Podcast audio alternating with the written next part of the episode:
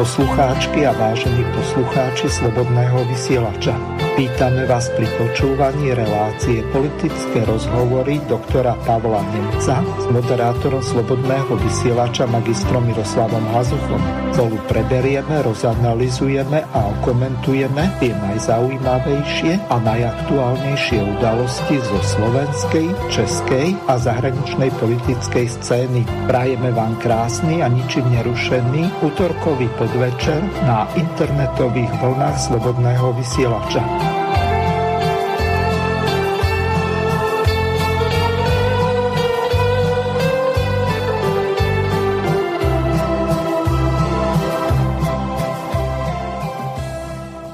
Vážené a milé poslucháčky a poslucháči, tak ako bolo v úvodných džingloch uvedené, začína relácia politické rozhovory s Pavlom Nemcom, ktorého po štyroch týždňoch opäť vítam v jeho autorskej relácii. Zdravím vás, Pavol, aký ste mali dnes deň a samozrejme, čo ste pripravili pre našich poslucháčov.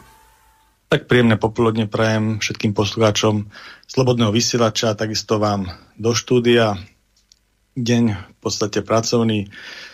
A čo sa týka dnešného menu, tak uh, najprv by sme začali troška uh, veselšej tónine. Cez jedného poslucháča by sme opustili z hľadiska situáčky ohľadom um, COVID-19. Troška by som povedal situačnú správu z hľadiska medicíny k tomuto štádiu tých opatrení, ako v súčasnosti máme a čo by sme tak mohli očakávať. A také tie hlavné témy, čo by som chcel dneska sa tomu povenovať, tak to je Afganistán, čiže také zahranično politické okienko. A ak ostane čas, tak v eh, blízkych, blízkych krajinách, nám blízkych krajinách sa budú konať teraz voľby e, parlamentné, je to Česká republika, Nemecká spolková republika, tak e, by sme mohli sa povedať ešte aj o situácii ohľadom týchto volieb v týchto dvoch krajinách. Tak e, rovno prejdeme na tú prvú ukážku. E, neviem, e, ako sa presne ten pán volá a neviem, či je to nejaký taký ľudový rozprávač. Predstavuje sa ako dedovinco, ale celkom zábavné to je poučné a vzhľadom na jeho vek, tak aj sofistikovane povedané. Nedá mi to byť ticho, milí priatelia. Musíme rozprávať všetci tí, čo sa nebojíme rozprávať a všetci tí, čo vieme rozprávať. A všetci vieme rozprávať.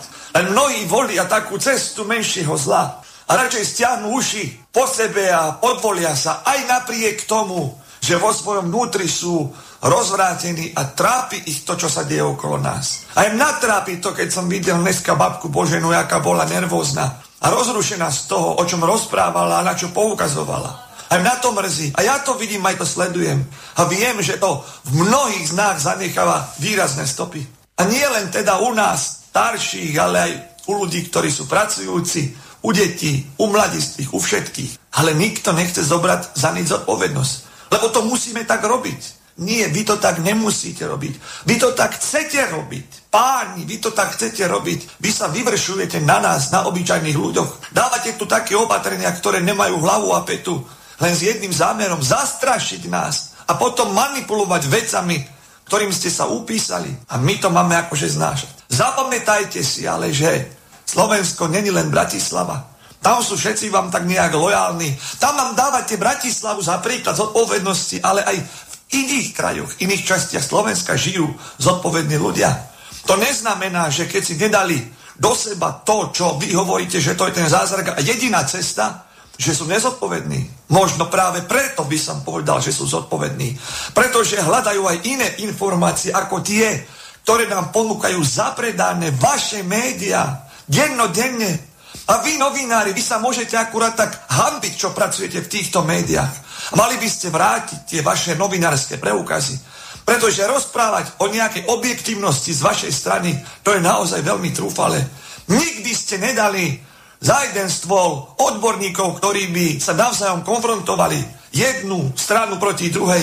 Stále, stále dávate priestor tým istým, piatým, šiestým ľuďom, ktorí melú dokola to isté. To, čo im kážu, aby vyprávali. Ale tí druhí odborníci, ktorí sú častokrát o mnoho zdatnejší a vzdelanejší a skúsenejší, tak tí sú odkázaní napísaní na sociálnych sieťach alebo cez nejaké iné zdroje poukázali že to, čo hovoria vaši odborníci, že má ďaleko od pravdy. Že to je účelové klamstvo, manipulácia, odvod. A dokázali by vám to v priamom prenose. Len vy im nikdy priestor nedáte. A potom sa čudujete, milí novinári, keď vás oplúvajú na mítingoch ľudia, keď vám jednoducho nadávajú, pretože neobjektívne informujete, klamete, zavádzate, ponúkate len správy také, ktoré sa vám hodia, ale neinformujete o tom, že napríklad v iných štátoch sú takisto nepokoje. Takisto ľuďom sa nepáčia tie opatrenia, tie covid pasy, ja neviem, aké očkovanie, testovanie a podmienky chore, nezmyselné, ktoré idú proti ľuďom. Vy nezastupujete naše záujmy, milí novinári, a už vôbec nie politici. Vy by ste mali vrátiť občianské preukazy Slovenskej republiky a mali by ste si tam dať nejaké iné občianstvo, ale nie slovenské. Pretože to, čo vy páchate na slovenskom ľude, to je do neba volajúce. Je to hamba, neskutočné. Ja sa hambím za to, že takíto ľudia tejto krajine si robia s nami, čo chcú. Dokedy to chcete vlastne takto robiť? Dovtedy, pokiaľ vás nenapadnú sami tí zodpovední. Tí zodpovední, ktorí na vlastnej koži zistia, že boli oklamaní, sú klamaní a tí sa vám postavia do cesty. Pretože sami zistujú, že tie vaše nariadenia, ktoré dávate a ktoré ste dávali aj na ceste do zahraničia, nikto nedodržiaval, alebo málo kto, nikto nechcel žiadne potvrdenia, žiadne testy, žiadne nič. Na čo sú tí zodpovední, zodpovednými, keď do dnešného dňa sa musia chrániť, prekrývať si dýchacie ústrojstva? Prečím sa vlastne chránia? Čo ich vlastne, keď to majú v sebe, tak, tak mali by byť zdraví, mali by sa usmievať. Nie. Nie je to tak. Vy stále robíte len nepokoja rozbroje. Usmievate sa, píšete si statusíky, robíte si tlačovečky. Máte, kedy máte čas, pretože vám plat ide a príde vždycky nejaký dátum mesiaci a vy dostanete na účet to, čo si zaslúžite, alebo skôr nezaslúžite. Ale veľká časť národa prišla o všetko. Prišla o živobytie, prišla o istoty a tlačíte ich stále niečomu, ponúkate im niečo z našich peňazí. Aj v očkovacích hoteliach a neviem kde. A tu nemajú deti. Ťažko choré sa im musia zbierať črobiky alebo hľadať nejaké iné spôsoby cez nejaké nadácie, aby sa im pomohla. Vy rozhodujete 100 tisíce, ako keby to bolo 1 euro. A našich peňazí, nie vašich, našich. Vy sa nehambíte. Pani prezidentka, vám to nevadí? Vám to nevadí. Vy sa chcete zapáčiť, alebo vy sa páčite všetkým možným predstaviteľom štátom Európskej únii v celom svete. Ale mali by ste sa snažiť zapáčiť aj tomuto národu. Vy ste prezidentkom tohto národa, nie len skupiny ľudí v Bratislave a vám tam podobných nejakých. Vás volili aj z čierne nadpisov, aj na kysúciach mnohí. Zastupujete naozaj naše záujmy? Mne to tak nepríde. A o politikoch sa vyjadrovať ani nejdem. Pretože vy, vy ste hambou tejto spoločnosti. A raz vám to bude spočítané. A ja verím, že tá doba dlho trvať nebude. Tak ďakujem, že ste ma vypočuli a že kápete to, prečo človek vystupuje tak, ako vystupuje. Pretože ticho rozhodne byť nemôžeme. Nemôžeme dať priestor hlučným idiotom, zapredaným, plagiátorom, podvodníkom, ktorí si s vlastným národom robia, čo chcú. A to len preto, že my im to dovolujeme. Mali by sme už a musíme povedať už raz a navždy dosť. Dosť tejto zapredanej bande ľudí, ktorí zničili to, čo sa budovalo niekoľko rokov v priebehu pár mesiacov. A toto vám nikto, milí papaláši, a vám podobní a všetci kolaboranti, nikto z normálnych Slovákov, ktorým bije v hrudi slovenské srdce, nikdy nezabudneme. Takže toľko. Prvá ukážka. Pavol, nech sa páči, máte slovo. Tak mne sa to veľmi páčilo. To je taký človek z ľudu, je s takým prejavom človeka z ľudu a naozaj to povedal veľmi dobre, to, čo možno niekto povede kulantne, alebo uh, inými slovami, ale zase je to vystihol celé, ako to, čo aj my hovorím v tých vysielaniach, aj možno v iných tých rádiách, hlavne na tých internetových fórach a internetových rádiách, to je veľmi často počuť taký ten nedostatok tej diskusie a hlavne v tom mainstreame a v tých verejnoprávnych e, médiách, ktoré vlastne by mali, hlavne verejnoprávne médiá, ktoré si všetci platíme vo forme koncesionárskych poplatkov, tak mali by tento priestor vytvárať. A to sa nevytvára, pretože naozaj tu nás sa... Pavol, kontrolná tie... otázka. Postrehli ste, e, že o 20 centov zdražili koncesionárske poplatky bez toho, že by nejako informovali ľudí? Uh, aby sme neskočili na inú tému, ale vysvetlím, postrehol som to a čo sa týka toho zdraženia, tam dali manipulačný poplatok Slovenská pošta vo forme SIPO, myslím. A keď budete platiť priamo koncesionársky poplatok RTVS, tak budete mať o tých 20 centov nižšie. Aspoň čo ja teda viem. Mhm. Ale vrátim sa k tomu, Mm, čiže treba si odlatiť SIPO a platiť priamo RTVS. Ale platíme to teda všetci, takže musíme očakať a máme očakávať nejakým spôsobom aj e, priestor na pre občianskú diskusiu alebo aj politickú, spoločenskú a teda nie len tým nejakým stále vyvolaným dokola volaným tváram, ktoré sú na nejakom mainstreamovom mailiste a tie sa v tom nejakým spôsobom vyjadrujú pretože zrejme e, tie názory majú také, aké sú očakávané a tí iní, hej, ktorí takisto reprezentujú nejakú, nejakú časť, nejaké fóra a nejaké občianstvo a nie malé, možno aj väčšinové, tak uh, tie ten priestor nedostávajú. Čiže vlastne dostávame sa k niečomu takému, čo sme tu zažívali v režimoch, ktoré sme už mysleli, že sme vyprevadili. Hej. A je to veľmi zlé, pretože potom to deformuje samotné tie rozhodnutia, ktoré sú príjmané aj z hľadiska toho COVID-19, pretože pokiaľ je to na základe nie nejaké diskusie a nejakého skúmania rôznych tých možností v tej diskusii, ale na základe nejakých rezultátov jednostranných, e, v podstate direktívnych, tak tam veľmi často vznikajú chyby a ak sa nepoučil z histórie, tak sa vlastne bude tá história opakovať a myslím, že sa aj opakuje, že tá súčasná vláda špeciálne v opatreniach COVID-19 veľmi, veľmi tlačí na pílu. Ja som to spomínal aj minule, že vlastne ten diskriminačný zákon, ktorý schválila, a umožňuje teda e, hlavného hygieniku potom vytvárať tie vyhlášky, ktoré by nejakým spôsobom mohli robiť tie rozsiahle reštrikcie systému to, tej padajúcej zodpovednosti, že vlastne za výkon reštrikcie potom by zodpovedali samotné nejaké prevádzky a tak ďalej z hľadiska tých diskriminačných opatrení voči občanom, ktorí by selektovali občanov na očkovaných, neočkovaných a na nich spadala tá zodpovednosť, oni by to len kontrolovali. Proste je to jeden zločinný mechanizmus, musím povedať, ktorý, ktorý e, delí tento národ e, na očkovanie neočkovaných a my sme jeden národ, my nie sme očkovaní neočkovaní, hej. A to očkovanie je dobrovoľné, takže neexistuje, aby tu niekto vytváral nejaký takýto nátlak. Keď sa už toho dobrovoľnosti rozhodnete tak či onak, nemôže byť nikto nejakým spôsobom postihovaný. Bo to nie je dobrovoľné, potom treba spraviť zákonnú úpravu povinného očkovania a je to vybavené a samozrejme prejsť tým spoločenským diskuzom aj tou zodpovednosťou, aj tým spoločenským tlakom, ktorý potom by nasledoval, hej. Nedá sa to robiť takýmto spôsobom, proste uh, to sme tu zažili ich skrát. Hej.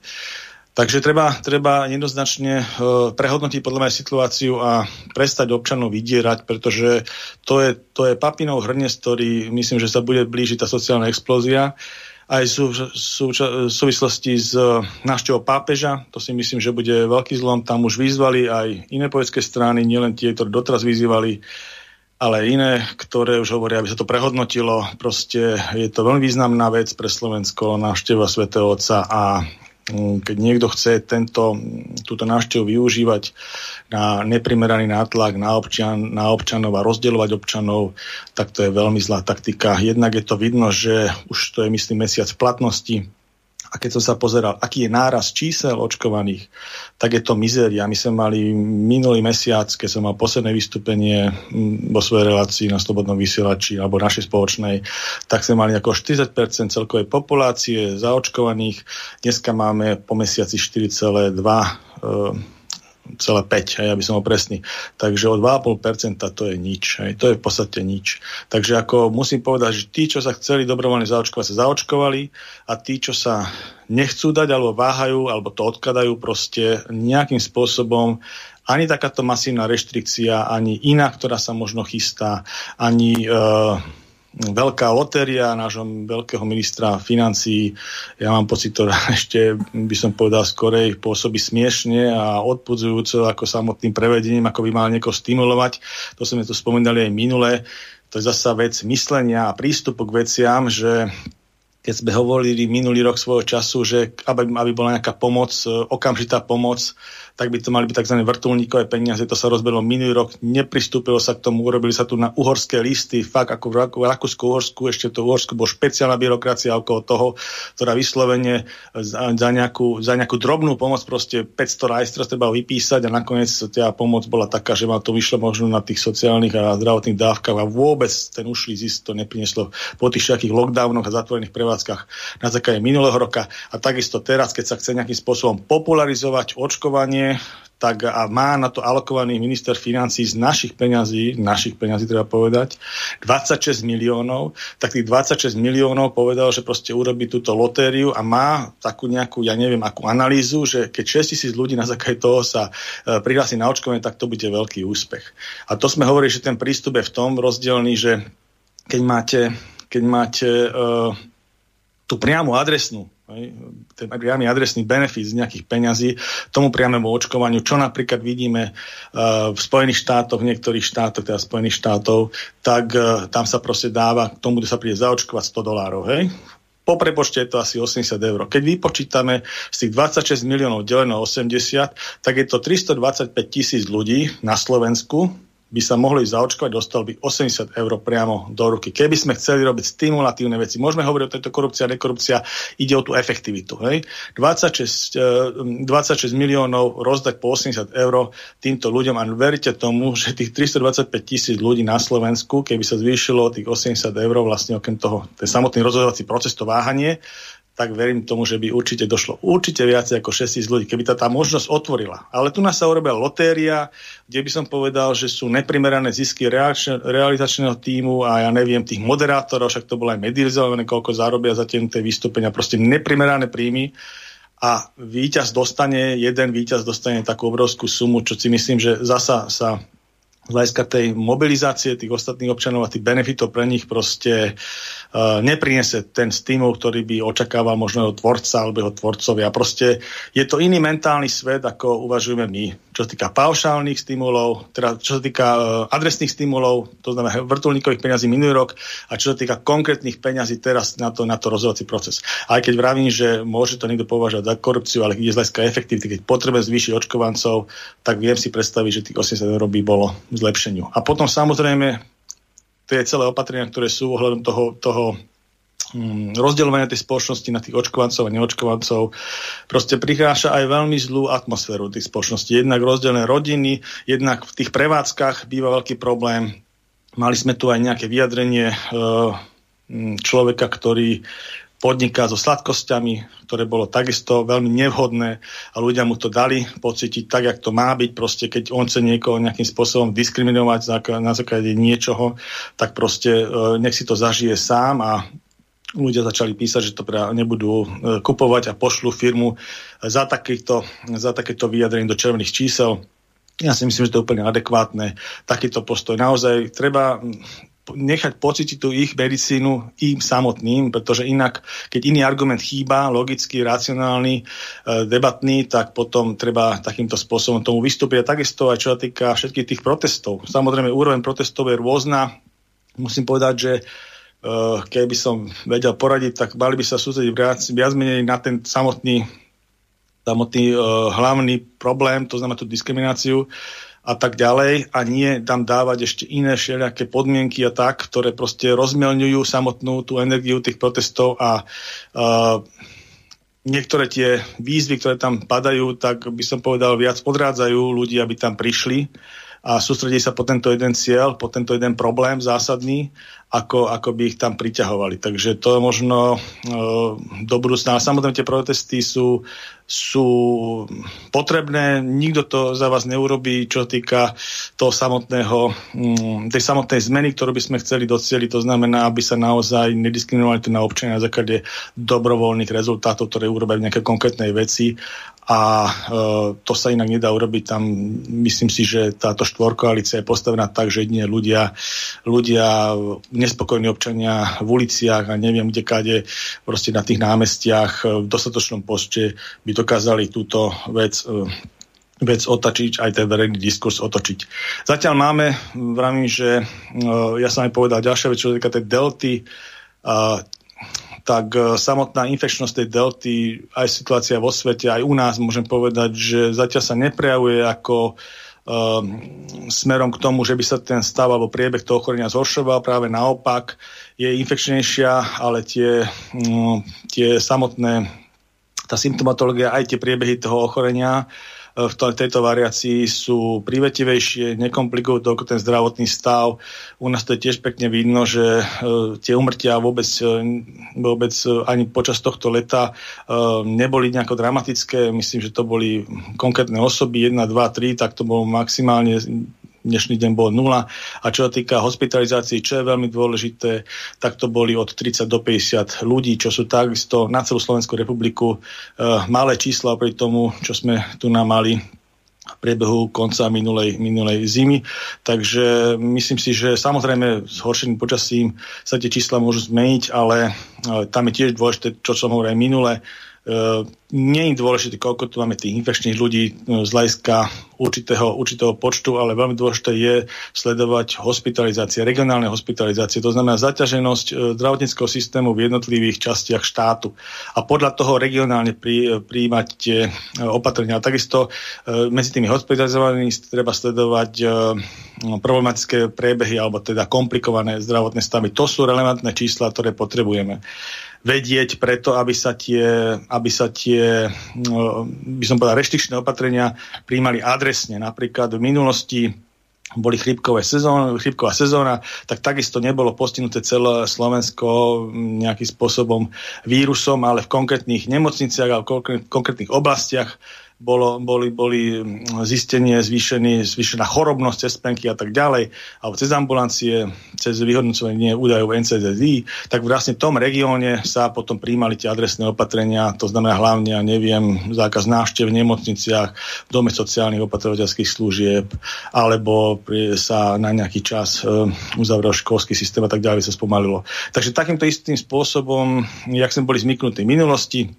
tak sa dá riešiť aj, aj tento COVID-19, ale myslím si, že, že aj z hľadiska imunizácie, stupňa imunizácie dnešnej Slovenskej republiky e, máme tu na v súčasnosti okolo 2,3 23 milióna e, zaočkovaných ľudí, plus nejaké skryté premorenie, plus minus milión ľudí, ak sme hovorili, tak to je krajina, ktorá má tú imunizáciu na úrovni dajme tomu tých 50-60% e, a regionálne ešte vo vyššom percente, keby sme išli od toho dospelého veku, ešte to je vyššie číslo. Čiže naozaj to sú, to sú úplne iné údaje a aj staré republiky medicínsky, aj z hľadiska imunizácie, ako bol minulý rok. Takže tieto opatrenia, ktoré momentálne tu nám máme, sú podľa môjho názoru veľmi neprimerané a uh, vyslovene ani z medicínskeho hľadiska, ani spoločenského takýmto spôsobom nie sú, nie sú potrebné, sú až šikanózne. Takisto sa prihovorám za to, aby teda školy to musím sa kvitovať, že bolo prijaté rozhodnutie, že sa už neuzavrú centrálne, chvála Bohu, a takisto sa bude postupovať e, regionálne a ani škola sa nemusí otvoriť konkrétna trieda.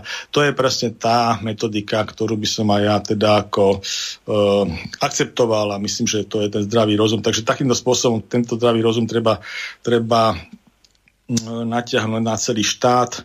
Ešte musím povedať, že to je pozitívne prípady ľudí, ktorí sa k, k tomuto vyjadrujú z hľadiska takých známejších. Jednak bol ten negatívny prípad ohľadom tej firmy Serita, jej majiteľa, ale musím povedať, že pozitívny prípad bol napríklad uh, Richard Miller, Miller, známy spevák, ktorý uh, odmietol, uh, odmietol diskrimináciu uh, svojich fanúšikov na koncerte, e, na očkovanie neočkovaných, teda ako, že by to mal byť koncert pre očkovaných a koncert zrušil. Ja myslím, že toto je, toto je cesta proste týmto, aj takýmto spôsobom vytvárať ten spoločenský tlak smerom k tomu zdravému rozumu a smerom k tomu, aby sme to nerobili ešte horším a musím povedať, že aj ten, ten COVID-19 a všetky tie opatrenia robia mnohé by som povedal, aj sociálne, aj psychické problémy ľuďom, hej, lebo však je to spojené s rôznymi výpadkami e, príjmov a podnikateľské činnosti a rôznymi obmedzeniami. To nikto neznáša ľahko v živote, takže a to už trvá aj dosť dlho, musím povedať, že nejaký rok aj aj niečo, takže toto všetko treba mať v potaz, ak sa hovorí, a, alebo v úvahu a e, podľa toho príjmať aj tie rozhodnutia a takisto takýmto spôsobom komunikovať. Takže to je asi k tomuto hm, COVID-19 momentálne všetko, takže verím tomu, že, že sa vláda, čo sa týka toho tlaka na pílu, spametá a e, nastaví ho na primeranú, primeranú úroveň. Fajn, teraz e, prejdeme na hlavnú tému. Hlavnou témou tejto relácie by mal byť, e, neviem, či chaotický, nekoordinovaný alebo zmetočný odchod z Afganistanu a obrovské problémy s tým. Minister Korčok mal tlačovku, tak e, z nej si podstatnú časť prehráme. Potom to komentujete a ja mám tu pripravené aj ďalšie zvukové ukážky od našich eh, hostí z Českej republiky, po prípade českých politikov, ktorí sa vyjadrovali a tam uvidíte, že aké prostredie je v českých médiách oproti našim a to už s alternatívou ani nehovorím. Takže Minister Korčok a odchod z Afganistanu okomentoval takto. Chcem na úvod povedať, že to, čo sa deje v Afganistane, je zlomové. Je to zlomové pre túto krajinu a samozrejme pre celé medzinárodné spoločenstvo, ktorého súčasťou je aj Slovenská republika. A rovnako chcem hneď na úvod povedať, že súčasná situácia v Afganistane je opakom toho, čo by sme si želali a dramatické scény z Afganistanu a ostatných hodinách najmä hlavného mesta Kábul nám nedávajú akúkoľvek šancu to, čo vidíme, prikašľovať alebo hovoriť o tom o nejakých lepších farbách ako v tých, ktorých túto situáciu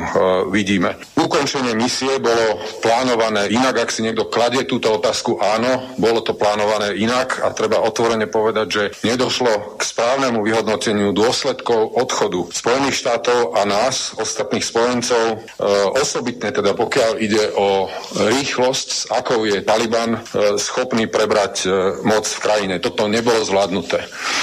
Rovnako chcem povedať, je veľmi prísne vidieť to, ako kapitulovala afgánska vláda a armáda tejto krajiny, do ktorej sa za roky investovali obrovské zdroje, práve preto, aby dokázali chrániť túto krajinu pred e, extrémistami z Talibanu. Platí e, v Afganistane to, čo vidíme v tejto chvíli, to, čo platí v celých dejinách, že pomoc sa dá, ale ak sám národ, ak sama vláda v tomto prípade nie je ochotná sa vysporiadať s hrozbou, v tomto prípade Talibanu, tak zvonku sa to na veky zvládnuť e, jednoducho nedá. To, čo vidíme z tohto pohľadu naozaj krutý dotyk s realitou na jednej strane roky investícií, obetí obrovských finančných zdrojov do toho, aby sme postavili na nohy, aby Afgánci vedeli vládnuť sami sebe a chrániť sa armádou. Bohužiaľ tá situácia z tohto pohľadu je, je tristná. Po druhé, napriek tejto situácii považujem za veľmi dôležité si pripomenúť, že v, e, misia v Afganistane z hľadiska jej dĺžky, z hľadiska toho, čo je do nej investované, ľudských zdrojov, obetí, životov, finančných prostriedkov už dávno presluhuje. Už dávno presluhuje, pretože nikdy táto e, misia, keď začala pred 20 rokmi, nebola plánovaná tak, že e, medzinárodné spoločenstvo zostane v e, Afganistane na veky. Z tohto pohľadu tento koniec raz prísť musel. Samozrejme, že za úplne iných okolností, ako sme si to predstavovali. Rovnako ale považujem za dôležité si pripomenúť, že to nebolo tak v roku 2001, že niekto sa ráno zobudil a povedalo si medzinárodné spoločenstvo, že pôjde do takejto 20-ročnej e, misie, ten podnet, pripomeňme si z roku 2001, je to, že z územia Afganistanu vtedy počas vlády Talibanu operovala teroristická organizácia Al-Qaida, ktorá zosnovala a ktorá vykonala útoky najprv proti Spojeným štátom a potom voči viacerým miestam aj tu e, u nás v Európe. Na toto nesmieme zabúdať v tomto kontexte, kedy vidíme naozaj túto, tieto dramatické zábery z Kábulu. Hlavným cieľom, hlavným cieľom tejto misie, keď sa formovala, teda bolo, aby sa táto krajina, Afganistan, nestala trvalým útočiskom pre terorizmus a treba aj rovno povedať v tejto e, nedobrej situácii, že časť teda tejto misie alebo tohto konkrétneho cieľa sa naplniť podarilo. Toto, ak sa niekto pýta, vôbec nie je málo. Je pravda, že sme za to zaplatili všetci veľa, ale táto časť misie nebola vôbec márna a mala zmysel. Len pripomínam, že tieto misie najprv ISAF e, bola s mandátom Bezpečnostnej rady OSN a neskôr misia pod vedením OSN bola na pozvanie tamojšej afgánskej vlády. Po tretie, čo teraz? O tomto sa diskutovalo aj na práve prebiehajúcom mimoriadnom zasadnutí e, ministrov zahraničných vecí Európskej únie. Tri body. Poprvé, prioritou je udržanie prevádzky letiska v Kabule tak, aby sa mohla dokončiť evakuácia e, personálu. Môžem v tomto momente potvrdiť to, že stále pracujeme na tom, aby náš slovenský vojenský špeciál prišiel do Kábulu a mohol odtiaľ prioritne odviesť slovenských občanov a samozrejme hľadáme aj spôsoby a kapacity, prípadne, ktoré budú môcť byť poskytnuté tým, ktorí ju najviac viac e, potrebujú. Po druhé politicky, Samozrejme, e, všetci v tejto chvíli čelíme tej tristnej a tragickej realite to, akým spôsobom Taliban sa vracia a preberá moc, ale Taliban musí sám sebe zodpovedať v tejto chvíli základnú otázku, či sa chce vrátiť do spôsobu vládnutia v roku 1996 a 2001. Na toto netreba zabudnúť. Toto je krvavá bilancia tohto teroristického, e, extremistického hnutia. Je to bilancia, kedy si treba pripomenúť, že ničili pamiatky, nehovoríme len o ľudských životoch, ktoré sú najdôležitejšie ale pamiatky svetového kultúrneho dedičstva, kedy celé spoločenstvo naozaj stálo v šoku z toho, akým spôsobom Taliban vtedy uplatňoval moc. Je absolútne nepriateľné akékoľvek úvahy o tom, aby sa Taliban e, vracal do tohto obdobia. A po tretie, áno, aj v kontexte e, tej zlej situácie, toho, že tá operácia sa vyvíja inak, treba mať jednu veľmi otvorenú debatu, po ktorej budem volať aj ja, keď naplníme tie primárne ciele, ciele evakuácia, humanitárna pomoc, musíme sa rozprávať medzi sebou, spojenci, musíme vyhodnotiť tieto lekcie z toho, ako táto e, misia teda dochádza do, do svojho e, konca. No a po štvrté, tiež veľmi dôležité pre mňa, veľmi silno si uvedomujem aj náš domáci pohľad a to e, na celú vec a to, že je vnímaná kriticky. Je to absolútne na mieste, veď sám som začal e, môj vstup uznaním toho, kde sa chyby urobili a to, že celá operácia je záver, sa nevyvíja takým spôsobom, ako sme si to želali. Ale chcem povedať aj to, že ako minister zahraničných vecí v tejto situácii, kedy vám každý poradí, nevyjadruj sa k tomu, a hovor, pr- proste netreba sa vrácať k týmto veciam, treba to nejako prežiť, nie, nebudem ani pchať e, hlavu do piesku a odmietam retoriku a tváriť sa, že toto nebola aj misia Slovenskej republiky. Toto bola aj misia Slovenskej republiky. No Pavel, v čom to bola misia Slovenskej republiky a aký to vlastne prínos malo, ale nech sa páči.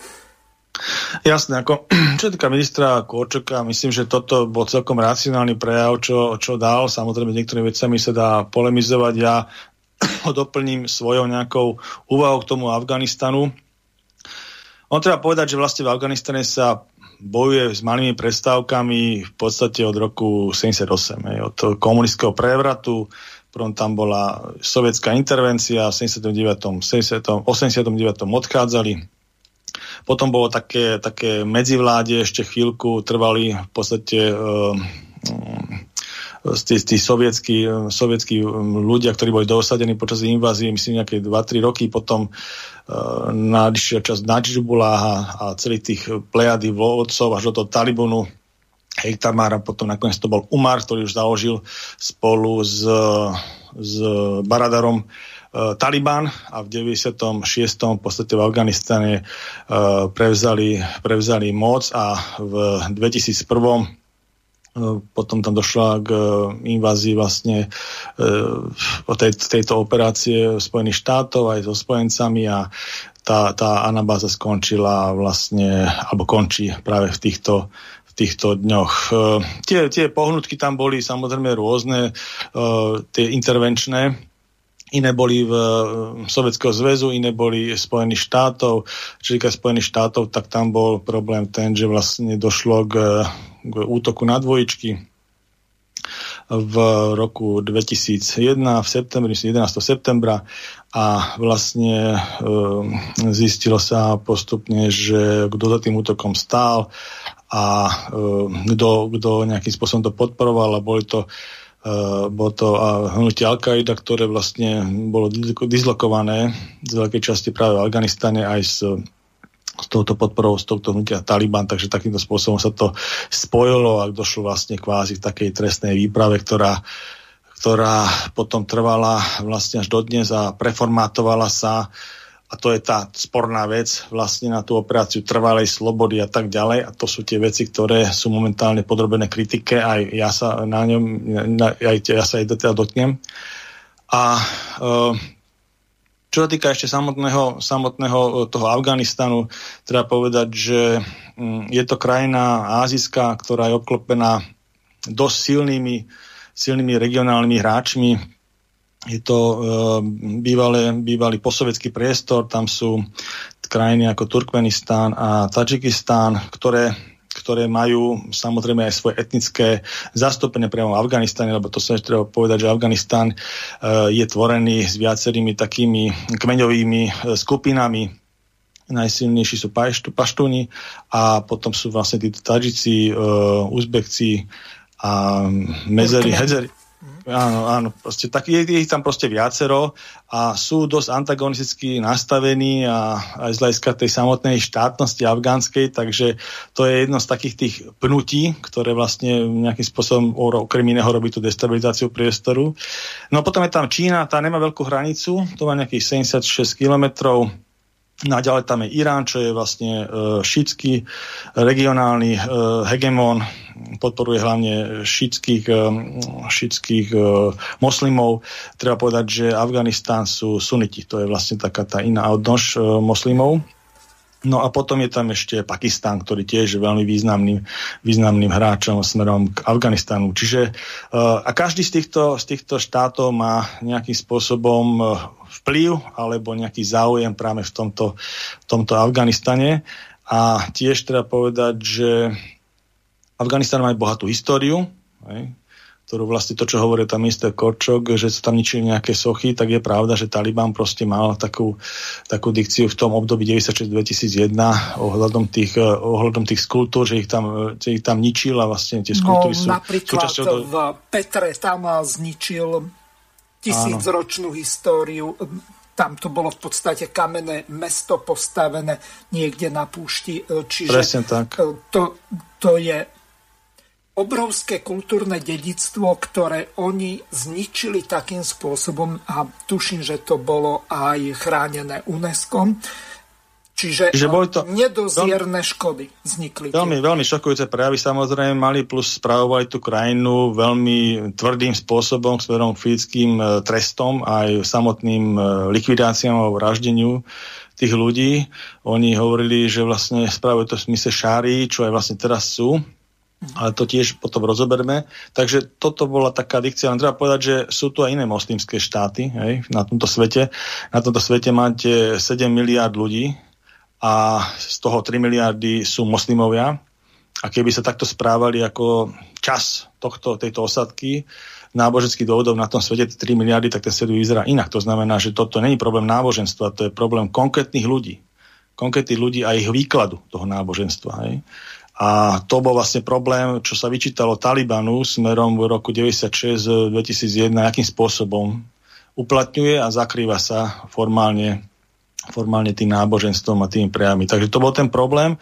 No a potom samozrejme po tej e, keď sa budeme venovať už teda tej novej, aby sme boli aktuálni, tak tú históriu už necháme tak. Takže uh, po tom vstupe Spojených štátov ako kvázi primárne tej trestnej výpravy a potom preformátovaniu sa na tú operáciu trvalej slobody, za tým bol George Bush, za tým preformátovaním, tak vlastne, a treba povedať, že popri tom sa robilo, robili ataky aj, aj na iné štáty, ktoré, ktoré kvázi spojili tzv. darebáckých štátov v tom v čase teda dobovej dikcie Georgea Busha tam bol ešte Irak, Sýria, Líbia, aj keď treba povedať, že Líbia tam boli dosilné aj z hľadiska invázie do Líbie, boli dosilné vplyvy Talianska a Francúzska, to nebola čisto len americká záležitosť. A povedal by som, že nosné boli tie vplyvy európskych štátov, týchto dvoch, takže e, bolo to viacero takých operácií, ktoré, ktoré tieto krajiny s rôznym typom e, terorizmu spájali a na základe toho sa, e, sa robili tie operácie ale vrátime sa do Afganistanu, nebudem rozvať ostatné. Mm-hmm. Takže tak sa to preformátorov na tú, na tú operáciu trvalej slobody a postupne tam prichádzali aj iné štáty Severoatlantskej aliancie, štáty ako podporné. Niektorí tam prišli priamo, aj my sme tam prišli v rámci tohto no, podporného programu týchto, týchto, tohto amerického výsadku a tej operácie samotnej. A takisto niektoré štáty podporovali finančne, napríklad Japonci to podporovali finančne, fyzicky tam neprišli. Uh, my sme tam prišli v roku 2007 týždeň, vyslal to mm, minister, premiér Zurinda, tie vojska, tie vojska tam vydržali, vlastne myslím, že stiahovali sa ten kontingent nás niekedy teraz v júni a ten kontingent kolísa od 40 do 350 vojakov, Takže žiadny premiér ani žiadne voľby neboli. Moment, to... takto, ak to bolo v roku 2007, tak roky 2006 až 10 tak vládol Fico. Takže to mohlo byť za e, ministrov buď Kubiša alebo Lajčaka. Pokiaľ tak ste... potom ešte predtým, ak sa, ale myslím, že to bol Zurinda, ktorý tam vysielal tie vojska, takže možno ano. to bolo v 2005, ako to už tieto roky ano. až tak e, nemám presne merku, ale proste nebolo to nikdy predmetom ani volebnej diskusie, ano. ani politického diskurzu u nás za ten čas celý. To myslím potom na tie dnešné nejaké reakcie niektorých politikov. Takže ani jeden premiér, ani, ani premiér Fico budúci, ani teda minulý, ani pani premiér Krajičová, alebo pán premiér Pellegrini nesťahoval tieto vojska, že by to bola naša politická otázka, naše jednostranné rozhodnutie. Hej. No. Ostali sme tam. No. Mm. Takže a čo týka, čo týka uh, tej efektivity samotného toho výsledku, to nechám zhodnotiť potom, tých, to sa všetko platilo z peňazí slovenských daných poplatníkov, hej, že to prinieslo. Ale čo sa týka samotného, samotného rozhodovacieho procesu smerom uh, k tomu vlastne e, stiahnutiu. Treba ešte povedať jednu vec, že počas tých 20 rokov tam v tom Afganistáne okrem nejakých tých počiatočných operácií vstupu neboli nejaké zásadné vojenské konflikty a e, treba povedať, že ten Afganistán sa aj počas tých 20 rokov, hlavne potom americkou kuratelou, dosť infraštruktúre rozvíjal čo, čo nebolo v tých predchádzajúcich eh, konfliktoch. Takže ono sa tam napríklad elektrifikoval ten Afganistán. Tam sa urobili cesty v tom Afganistane za tých 20 rokov. Proste robila sa infraštruktúra, stavali sa školy, robili sa, uh, urobil sa platobný styk krajiny, urobila sa Afgánska banka a tak ďalej. Treba povedať, že uh, tie peniaze, ktoré vlastne fungovali v tom Afganistane a vystavali ten Afganistán a vôbec fungovala aj štátna správa, celý ten, celý ten Afganistán ako štát, tak vlastne boli z veľkej časti e, platené do normy a aj správované do normy, hej. A treba povedať, že tie bankové rezervy v čase obsadenia mesta Kábul Talibanom e, boli na úrovni 7 miliard, e, 7 miliard dolárov ale tieto, tieto rezervy neboli uložené v tej banke, ale boli uložené extrateritoriálne, hej, čiže vlastne nie sú k dispozícii momentálnym, momentálnym e, Talibanu a momentálnym vodcom, čiže aj to je ďalší nástroj, akým spôsobom, a to budeme rozprávať ďalej, e, vlastne je tu hra o tú dohodu, o tú inkluzívnu vládu. Proste to nie je len tak, že sa tu niekto, e, niekto e, o niečo snaží slovne, a tu sú veľké páky na to, aby tu došlo k dohode. Aj finančné páky proste. A čo sa týka tej zmeny tej, toho postoja, Uh, Talibanu, čo hovorí minister Korčok, že jak sa správa vtedy, čo bola pravda a jak by sa mal správať teraz, tak e, tam je komunikácia, ktorá prebieha viac ako rok a pol. Hej, veľmi intenzívna na úrovni vedenia Talibanu a zástupcov aj Spojených štátov, aj iných e, štátov, veľmi spriaznených a veľmi vplyvných štátov, aj moslimského sveta.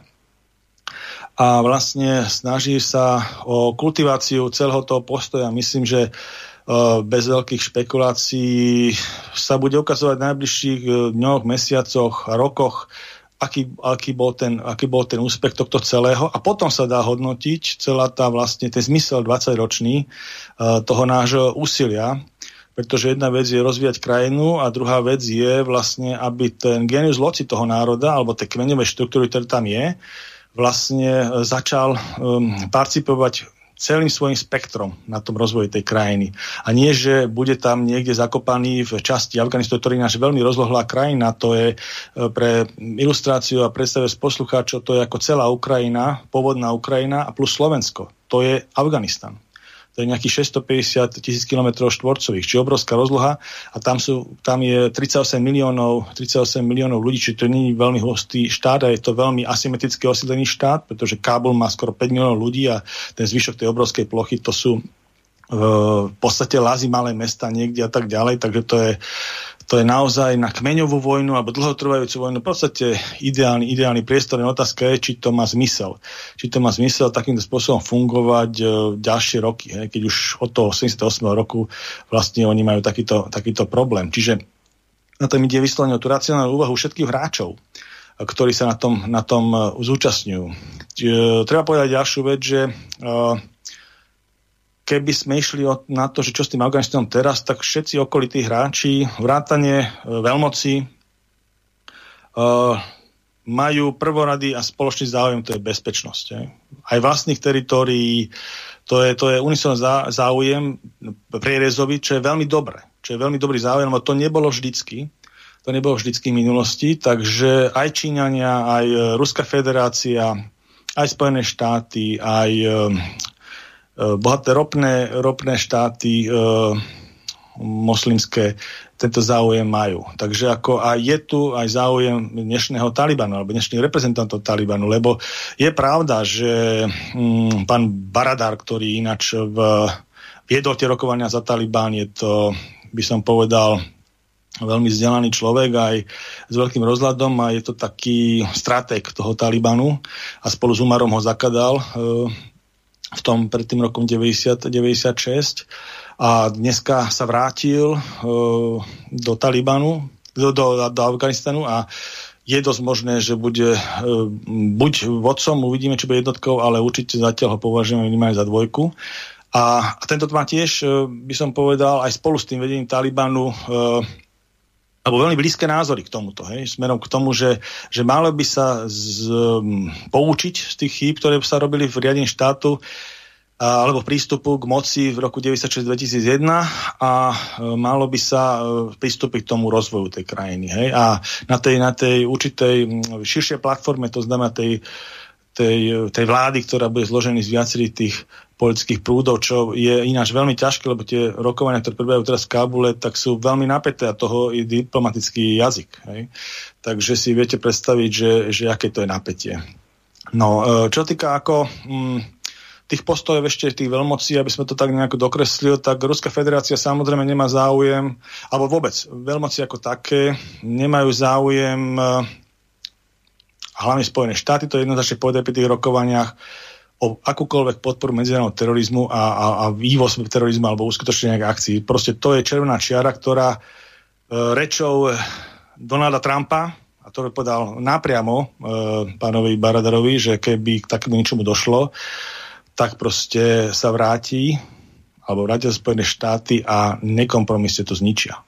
Hej, že proste tomu povedal, ako, jak to povedal v OSN smerom k Severnej Kórii, tak takto ešte viacej natvrdo to povedal za tým stolom uh, pánovi Baradarovi, čo je, čo je vlastne predstaviteľ Talibanu. Takže to bolo jednoznačné. A potom povedal ďalšia podmienka, to bola minulý rok aj podpísaná o tom písomná dohoda z Dohe v Katare, tak vlastne bola v tom, že, že budú, budú spolupracovať na vytvoriť tej, tej e, impozívnej vlády, ktorá vlastne bude, bude vlastne spoločne riadiť a prevezme riadenie toho Afganistanu, že za takých podmienok sa Spojené štáty a teda ich spojenci z Afganistanu stiahnu. Takáto bola dohoda a tak sa to zatiaľ aj realizuje. Nie je celkom presné, čo sa teraz tak pretraktuje, že to je nejaký útek alebo že to je Saigon, aj keď možno tak vyzerá, lebo v Saigone v 75.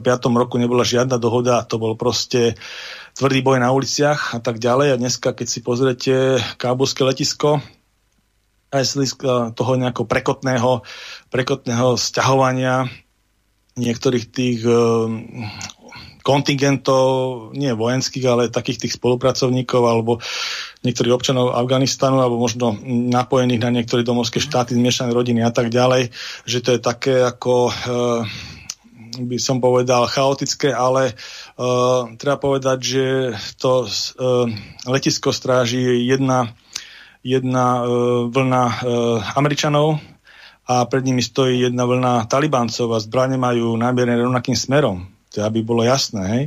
To znamená, že e, to nie sú náhodné operácie, chcem povedať. Hej. Čiže nejakým spôsobom je tam komunikácia, nejakým spôsobom je tam spoločný záujem. Otázka je, v akej kvalite sa naplní, v akej, uh, akej budúcnosti to bude, bude, bude znieť, ale jednoznačne ten záujem tam je. A to není záujem len jednostranný. To som povedal, že nielen Západu a podvedím Spojených štátov, ale aj Ruskej federácie. Hej. Pretože aj samotná operácia na začiatku bola, bola akceptovaná Ruskou federáciou a Ruská federácia takisto ako garant hlavne ako, alebo, alebo hlavný bezpečnostný garant pre postsovietský priestor, špeciálne v tejto stredoazijských republikách, pretože treba povedať, že um, Uzbekistán, teda Turkmenistán a uh, eh, Tadžikistán má na hraniciach ruských vojakov. a ruské o, o posádky. Hej. A teraz vlastne v rámci toho pohybu, ktorý sa tu nastal hej, v, v rámci Afganistanu, keď Taliban vlastne pochodoval krajinou a začal ju postupne obsadzovať, tak um, ruské jednotky spolu s Turkmenistanom a Tadžikistanom mali cvičenie spoločné 20 km od hraníc. To znamená, jasne deklarovali, že žiadny prechod alebo prenos nejakého konfliktu na tieto dva stredoazijské štáty neprichádza do úvahu a bude okamžite zasiahnuté hej, ruskou stranou. Čiže proste tá garancia tých dvoch republik a ich hraníc je jednoznačná. A aj sa to prejavilo v tom, že e, niektoré jednotky, ktoré sa rozhodli teda alebo gro jednotiek, čo sa rozhodli nebojovať, tak niektoré jednotky sa stiahovali. Do Tadžikistanu napríklad v kolónach tých amerických vozidiel, to bola tá afgánska armáda. A zastala pred hranicami s Tadžikistanom a bol jednoznačný signál, že proste uh, musia sa odzbrojiť a tak môžu až prejsť cez hranicu. A tak sa aj stalo a tie obrovské kolóny tých, tej vojenskej techniky americkej boli opustené, zbranie boli podkladané a tí vojaci prešli ako, hlavne Tadžikovia, hej, primárne prešli uh, do Tadžikistanu v podstate ako civili, hej, bez zbraní. Takže uh, je tu vidno tento priestor, že vlastne, a to samozrejme je aj uh, spojené s tým, že takéto, takéto postoj Ruskej federácie v týchto dvoch republikách, že vlastne uh, tiež majú záujem na tom, aby sa nejakým spôsobom niečo spájane ako s terorizmom a hlavne s tým poľským islamom a vôbec týmto spôsobom nevnešoval ne, do týchto dvoch republik. Proste nemajú o to záujem, aby sa to na ten ruský smer alebo postsovetský priestor uh, rozšíril. Takisto Čína nemá záujem nejakým spôsobom o, o politický islám a terorizmus, pretože má sama svoje skúsenosti. Oni tam majú Poslimov, síce Urgujov tam majú, to je asi 5 miliónov a taká menšina, tiež sú tam určité ponosy aj od nás, z západného sveta ohľadom narábania s, týmto, s, týmto, s touto menšinou, lebo treba povedať, Čína tiež sa nehrá o všetkých veciach v rukavičkách, predsa je komunistická strana veľmi direktívne riadený štát a možno aj nejaký väčší prístup k veľkorysosti aj tým urgujom ako menšine by sa, by sa hodil. No tam sa to veľmi pre, pre, nedá Pavol z jedného prostého dôvodu. Ako náhle by oni uvoľnili niečo také, tak e, to je rozklad Čínskej ľudovej republiky, takisto ako Sovietskeho zväzu, že by medzikmeňové vojny tam začali a s tým si už potom nedá rady nikto. Ako náhle oni oni pripustia náboženské alebo nacionalistické nejaké eh, národosvobodzovacie vojny, tak eh, Čínska ľudová republika bude v občianskej vojne a oni ešte majú tam problémy s Tajvanom a s ďalšími, čiže eh, Čína si toto nemôže dovoliť. Prepáčte, že som vás prerušil. Áno, mali tam ináč aj niektoré teroristické útoky, e, mali tam také, že to tak zdôvodňovali tí Číňania, že urgujské separské skupiny a islamská strana východného e, Turkenistánu, proste etim a oni tam nejakým spôsobom logisticky a finančne zabezpečovali nejaké útoky priamo v Číne, teroristickej povahy a tak ďalej, takže oni aj toto zdôvodňovali pri týchto atakoch keď sa boli dopytovaní smerom k tomu postoju e, k tej urgujskej menšine. A samozrejme vo vzťahu k Talibanu, e, Číňanov na, na, na, tom kontakte, na báze kontaktu zaujímalo hlavne to, že teda akým spôsobom sa Taliban postaví k tomuto. He? A to zdôrazuje zase zo svojej politickej pozície alebo bezpečnostnej, že Taliban proste povedal, že nie, že bude to rešpektovať a nebude riešiť tieto veci ani nebude vyvíjať nejakú aktivitu smerujúce k teroristickým akciám alebo nejakým takýmto akciám na území Čínskej ľudovej republiky. Takže toto je tiež jedna z vecí. A potom samozrejme to B je to, že, že Čína má svoje záujmy samozrejme z hľadiska biznisu. Hej. E, v, v, v tomto, tomto regióne jednak v rámci svojich budovania tých odvážnych ciest, hľadiska toho tiež na to naražujú tiež rôzne investičné projekty, pretože treba povedať, že Afganistán ako krajina uh, síce je zmietaná uh, dlhoročnými proste konfliktnými situáciami a konfliktami a fyzickým bojom, ale je to takisto aj uh, štát, kde vlastne v rámci tých 20 rokoch sa robili určité geologické prieskumy americkými expertami a zistilo sa, že že sú tam rozsiahle náleziska e, kovov, ktoré, ktoré ako hlavne litium, hej, litium, zlatomeď, kobalt. A sú to akože veľké náleziska, ktoré samozrejme, že e,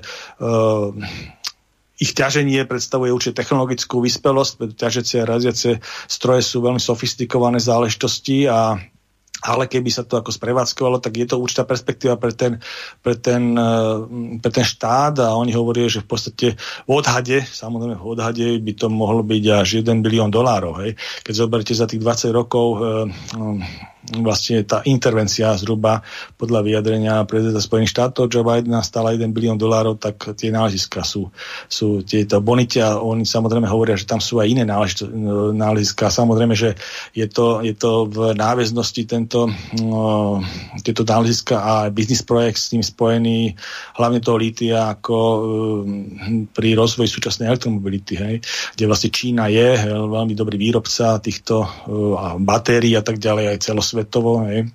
Takže oni majú veľmi záujem proste tieto, tieto, o tú ťaž, ťažbu samotnú aj proste uh, o využitie. Nie? A samozrejme to majú aj iné štáty, aj Spojené štáty a tak ďalej. Samozrejme, že uh, rekonštrukcia štátu a vôbec e, ťažobné stroje za niekoľko investícia do, ťažber, do ťažiarského priemyslu a na tranzit a na bezpečnosť, to je, to je veľmi, veľmi náročné a nemôže to byť realizované v štáte, kde proste sú kmeňové vojny, hej, kde každú chvíľku niekto dojde a z nejakého údolia niečo vám tam rozstriela alebo hodí nejakú raketu a tak ďalej. To proste e, je neskutočné riziko a, a tak ďalej. Takže uh, takéto rozvojové projekty mohli byť na stole. Je to vec aj dnešného posudzovania, aj dnešných dní v tom Kábule, pretože tam ide o to, že vlastne jakým spôsobom správa ten štát v tej synergii týchto všetkých tých uh, skupín, jednak aj kmeňových, aj záujmových a tak ďalej a dať tomu, tomu štátu aj nejakú, nejakú perspektívu, hej? aj nejakú obchodnú perspektívu a hlavne aj to medzinárodné uznanie, pretože o to sa veľmi hrá.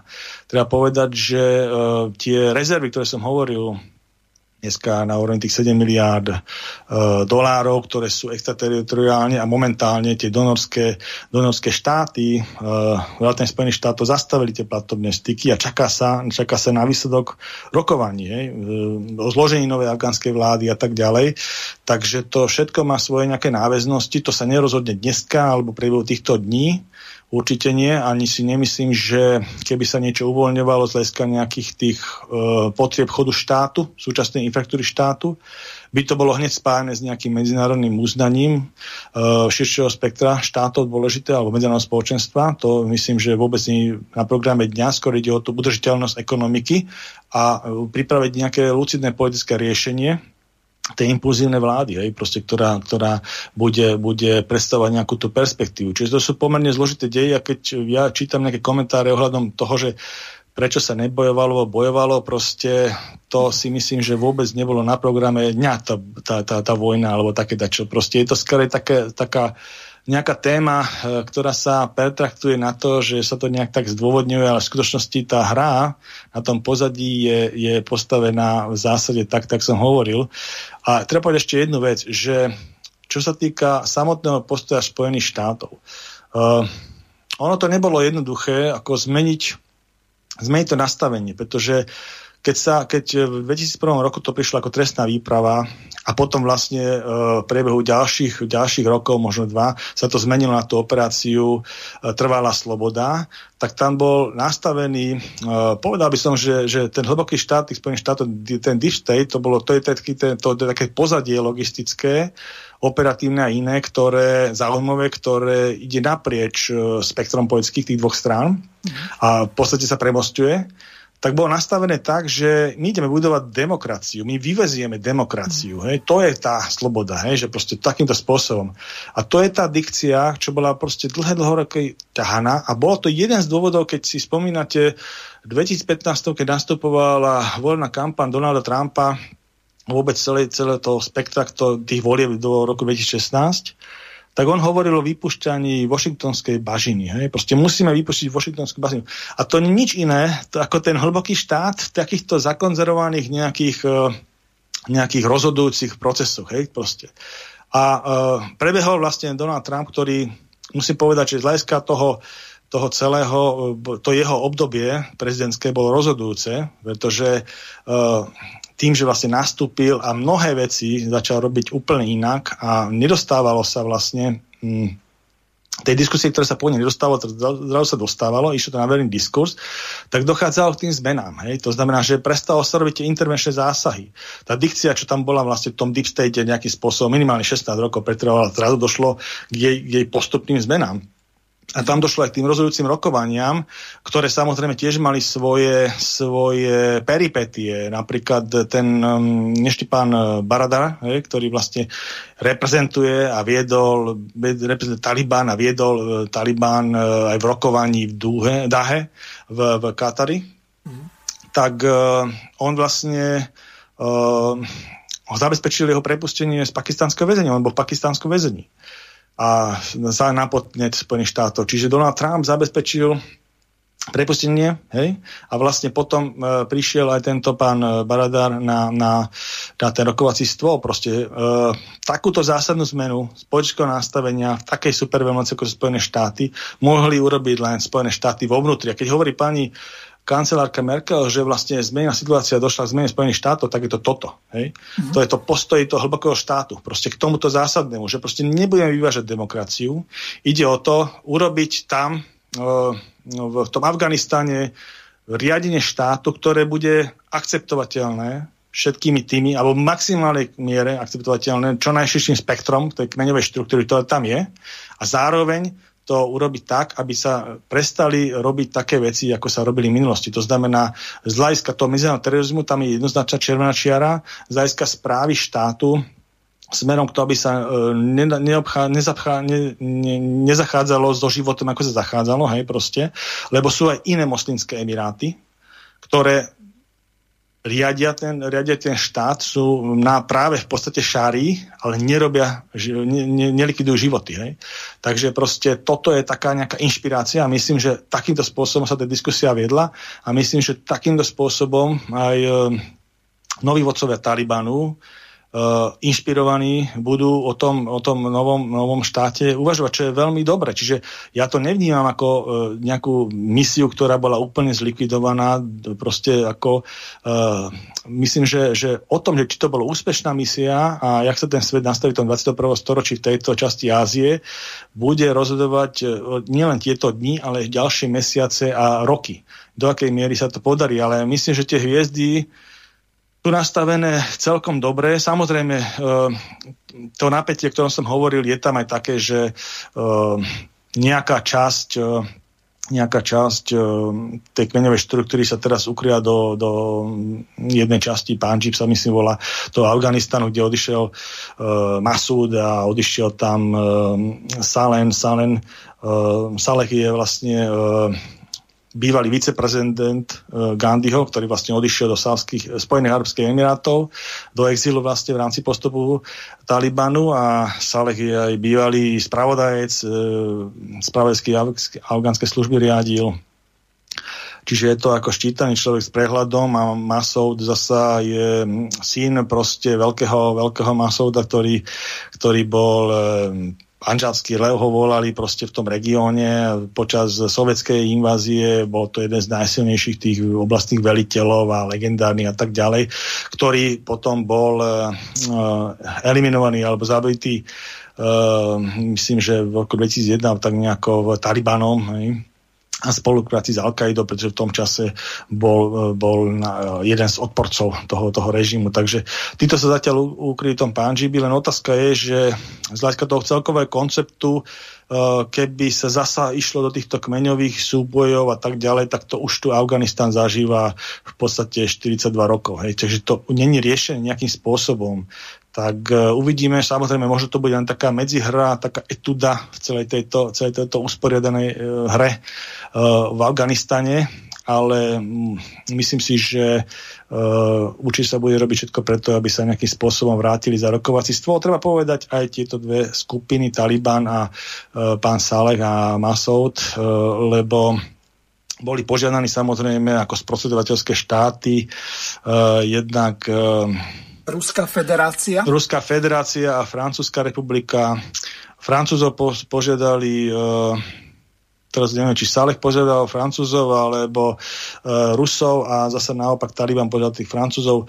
Ale zásade to není no, jedno. Proste boli požiadaní tie sprostredovateľské štáty a uh, myslím si, že, že sa to určite nejakým spôsobom podarí, lebo vravím, že tie zaujímavé hviezdy, uh, čo málo kedy býva v histórii, keď sa to, keď sa to podarí tých veľmocí, že zaujímavé hviezdy sú na jednej strane, tak sa varia dejiny. To treba povedať. To bolo asi 9. rok a to môže byť aj teraz 2021 rok v Afganistane v štáte, ktorý 42 rokov sa zmieta v podstate v, v občianskej vojne alebo nejakej vojne, proxy vojne. Hej? Čiže proste to sa to tak strieda.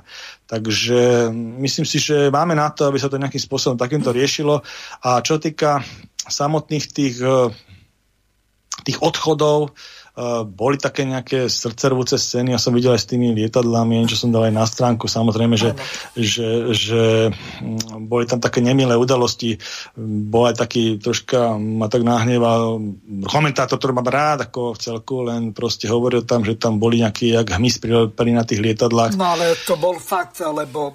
C-17, len to treba povedať, že to neboli žiadni hlupáci, hej, to proste... Uh, tá, ten rozsah informovanosti samozrejme niečo iné v, v analytických centrách a niečo iné na bežných uliciach v Kábule alebo v Afganistane. A tí ľudia, napríklad konkrétne, čo spadli z toho lietadla na to letisko, alebo čo tam držali, alebo ešte jeden tam aj počas toho letu bol prichytený, takže on tam ostal aj počas toho letu a bol nasnímaný. Mŕtvý samozrejme, to nemá šancu nikto prežiť. Mm. Tak jeden z nich bol lekár napríklad a druhý bol reprezentant, mladžický reprezentant Afganistanu vo futbale, hej. Mm. To boli ľudia, ktorí proste mm, nemali penzom informácií, nevedia, jak sa veci majú, e, myslia si, že to bude presne takisto, ako to bolo v roku 96, ten nástup s tými všetkými represáliami a tak ďalej. Tak e, samozrejme, že sa robia takéto skratkovité veci. Tiež treba povedať, že tie represálie no, Pavol, uh, v Afganistane... Neviem, či skratkovité reči, ak by ste si napríklad aktuality dnes, aj keď to nie je až tak veľmi dôveryhodný, plátok žltej tlače prečítali, tak tam dnešný článok je venovaný tomu, že brat tlmočníka bol e, trikrát vyzvaný Talibanom, aby sa dostavil na výsluch, keďže odmietol dvakrát a raz tam aj dokonca napísal, že nepríde, tak e, normálne e, vyhlásili, že bol odsúdený na trest smrti a bude, keď bude chytený, tak bude popravený. Čiže tí ľudia si veľmi jasne uvedomujú, že e, tí talibanci sa s nimi v nejakých rukavičkách hrať nebudú. I oni sa považujú za národoslobodzovacie hnutie, ktoré vyhnalo stadial NATO, Američanov a ďalších kolaborantov a e, tým pádom tam bude tvrdá pomsta. A ešte e, k tomu, čo ste hovorili, krátky dovetok tá oblasť Panjib, nie Panjab, to je medzi e, Pakistanom a Indiou e, sporné územie. Toto sa volá Panšer a to je ten cíp, ak si predstavíme mapu Afganistanu, ktoré e, zachádza do tadžického územia.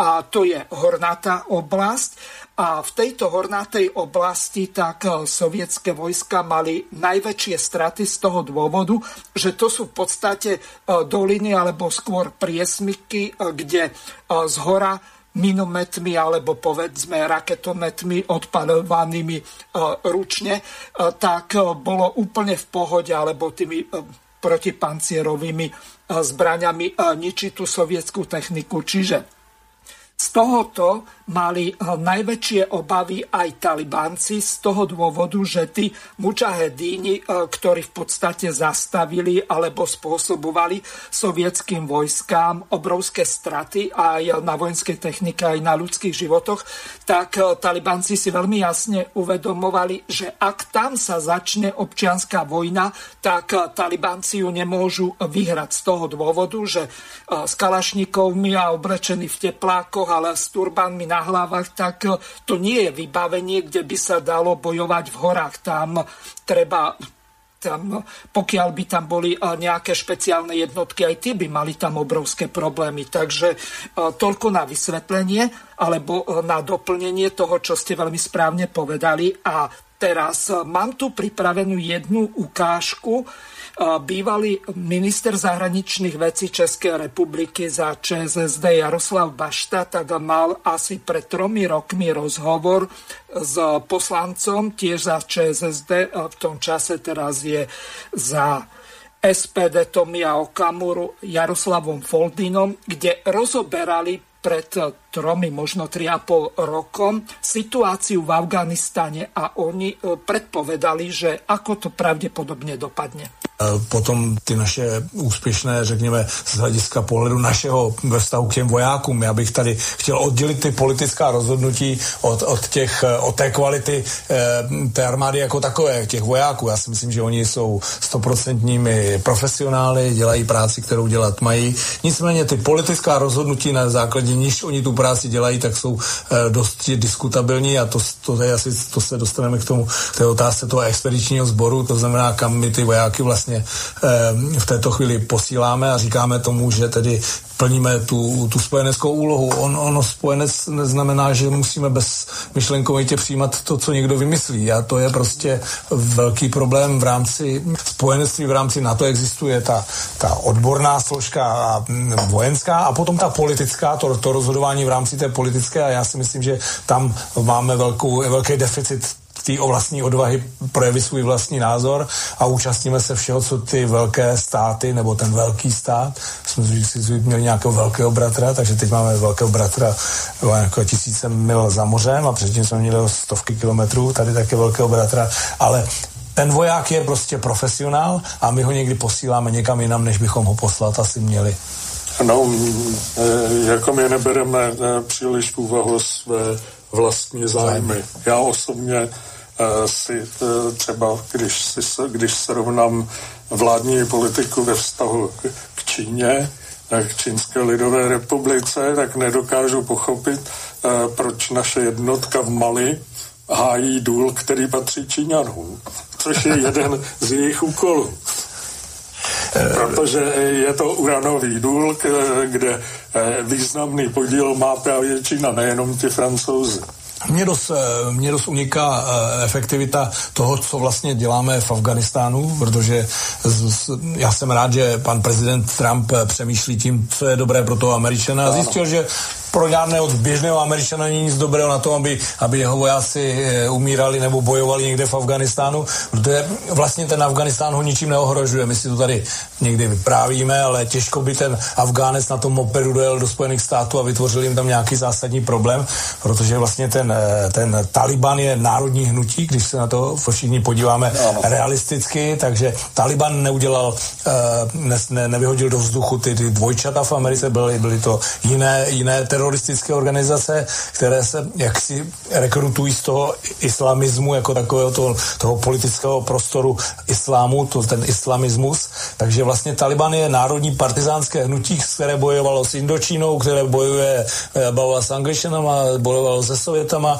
dneska bojuje s, s NATEM a se svými spojenci a dneska všichni jednají s tím Talibanem, takže já to vidím jako velmi, velmi racionální uvažování nového amerického prezidenta, ne těch prezidentů předchozích, zejména zejména z té demokratické strany, vypadaly to velmi, kom, velmi, velmi podivně, ty jejich, ty jejich myšlenkové pochody, protože ten republikán, eh, kterého my bychom měli dneska tady odsuzovat, tak vlastně my říkáme, že on přemýšlí pragmaticky, neideologicky v této chvíli a ti demokraté ideologizují tu zahraniční politiku, biznis ideologizují a komplikují tím ty vztahy mezi národy, takže já vidím eh, misi v Afganistánu jako prostě eh, špatnou misi, jsem rád, že Amerika odchází, že se dohodla s tím Talibanem, pochopila, že je, je to určitý politický nástroj, ten Taliban jako takový.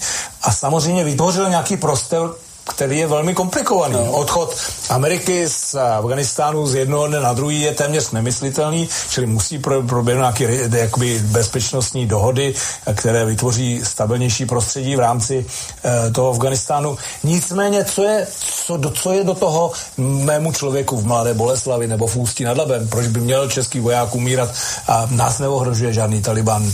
Na těch mopedech se nepřijedou ti Ugánci, tam jsem o tom přesvědčený. Letadlo jsem neslyšel, že by měli takové střely letecké, takže ty vyprávění o tom, že nás ohrožuje Taliban, nebo nás ohrožují nějaký Afgánci, to považuji jako strašnou chiméru. Jsem rád za to pana prezidenta Trumpa, který to uznal jako, jako logickou věc a odchází. A, a to je jedna z věcí, která prostě je problematická, že my, ta suverenita národní a politická se převtěluje v takové satelit, satelitní politiku, že, že nejsme schopni v rámci těch politických orgánů prosazovat nějaký národní zájem. A to mě mrzí. Takže toľko Jaroslav Foldina a Jaroslav Bašta. Pavol, nech sa páči, môžeme pokračovať ďalej. Čiže e, z tohoto hľadiska nastáva celkom zaujímavá situácia, pretože bude tu čo chvíľa hroziť nejaká ďalšia migračná kríza. Momentálne migračnú krízu, čo sa týka Afganistanu, Afgáncov, tak e, nielen na tých e, turkmenských, tadžických a uzbeckých hraniciach sú, ale takisto aj na bielorusko-pobalských, to znamená tam s Litvou, s Lotiskom, s ktorými susedí podstate eh, Bielorusko, tak tadiaľ prechádzajú alebo sú dokonca dovážaní. Čiže vidíme tuto jeden základný problém, že my to nemáme až tak ďaleko od tých pobalských štátov, pretože cez Polsko sa môžu úplne kľudne presúvať na Slovensku do Českej republiky a buď do Rakúska alebo do Spolkovej republiky Nemecko, lebo my nie sme cieľová krajina pre týchto migrantov a tých 10 k tomu by sme sa tiež mohli vyjadriť, pretože pán Korčok mal celkom zaujímavé jedno také vyjadrenie, ktoré si prehráme neskôr, ale e, prejdeme e, najskôr k tomu, že čo za daných okolností sa dá robiť pre nás na Slovensku a takisto v Českej republike, aby tie e, dopady pre bezpečnosť domáceho obyvateľstva boli čo najmenšie, pretože ak oni povolia povedzme pre desiatich alebo pre 50 ľudí, tak oni majú rozsiahle rodiny. A to znamená, že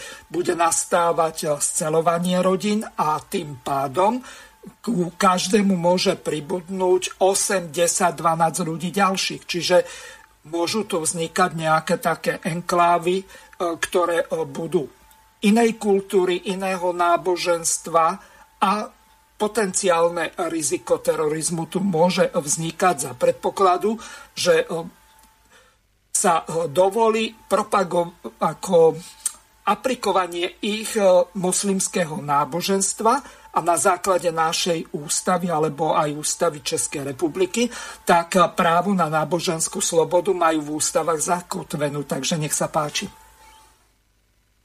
tomu, to je zaujímavá otázka ohľadom tejto potenciálnej nejakej utečenskej vlny, lebo tiež vystala otázka, e, hovoria to aj pani e, šéfka Európskej komisie, pani Warren Leyen, že by sme mali nejakým spôsobom sa ňu pripraviť a ja neviem, ešte pomaly kvóty to chcela porozdeľovať, rozprávať to v Španielsku.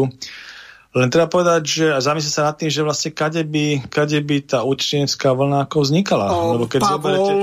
ešte vás preruším, ja som zabudol na jednu pomerne dôležitú vec.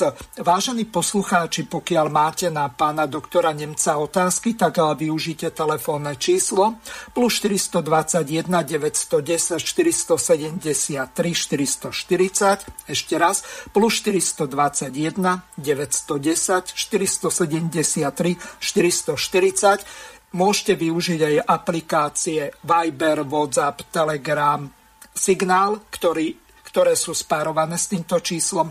Takže Pavol, nech sa páči, pokračujte. Že je taká zaujímavá otázka, že vlastne kade by tá utečenská vojna z Afganistanu prechádzala. Jednak samozrejme je to veľké územie, ale treba povedať, že e, Taliban v rámci obsadzovania území prioritne obsadzoval hraničné prechody, to treba povedať, a všetky ovláda Afganistán. Hej?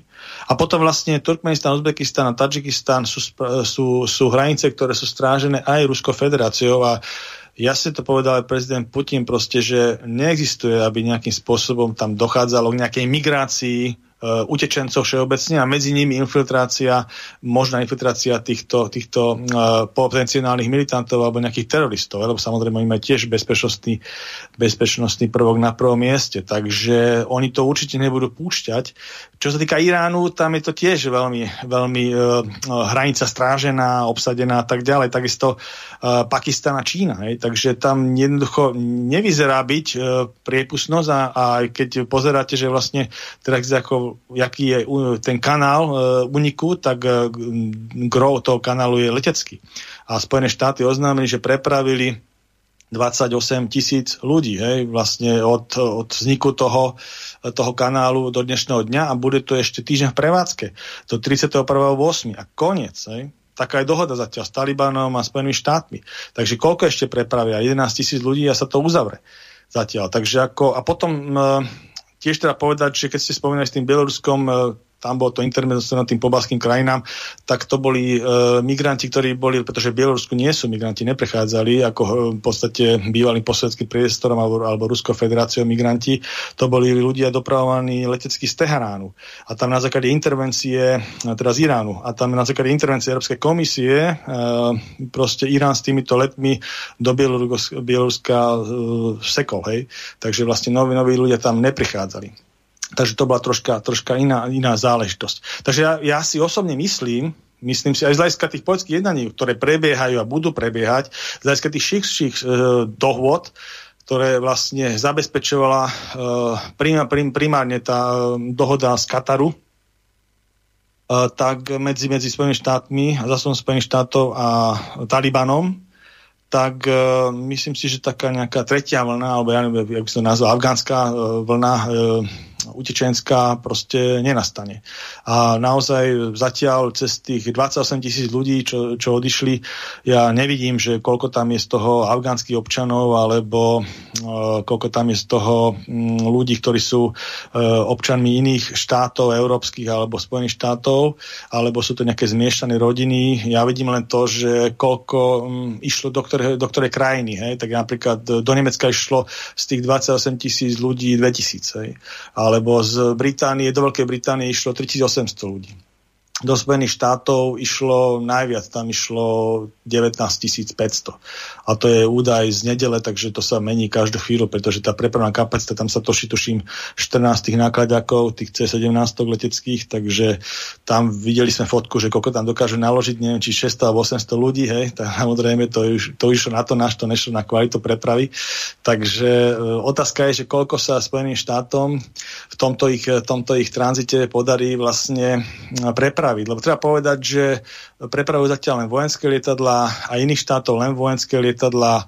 Medzinárodná doprava e, bola odklonená z Afganistanu, z celého územia Afganistanu, lebo samozrejme nechcú robiť tú istú chybu, ako sa robila na Ukrajine, že um, tam došlo k zostreleniu pravidelné letecké linky cez konfliktný koridor, takže profilakticky sa to uzavrelo celý Afganistán ako letecký a nechal sa len kábulské letisko pod koordinátorov Spojených štátov a tam chodia len vojenské letice, tranzity, iné tam, iné tam nechodia, lebo treba povedať, že uh, to, že vlastne je tam obrovské množstvo zbraní a tých všetkých rakiet a tak ďalej odpálených z pleca, tak uh, to je ďalšia vec vlastne, že Taliban uh, zatiaľ drží dohody. Hej? To znamená, jednak bráni to letisko, uh, spolupracuje pri nakladaní pasažierov a keď ste hovorili o nejakých našich článkoch, že to tam nejaké excesy, viete, excesy sú vždycky. To proste, myslím, že aj v rámci akékoľvek operácie proste dojde k nejakým, nejakým udalostiam,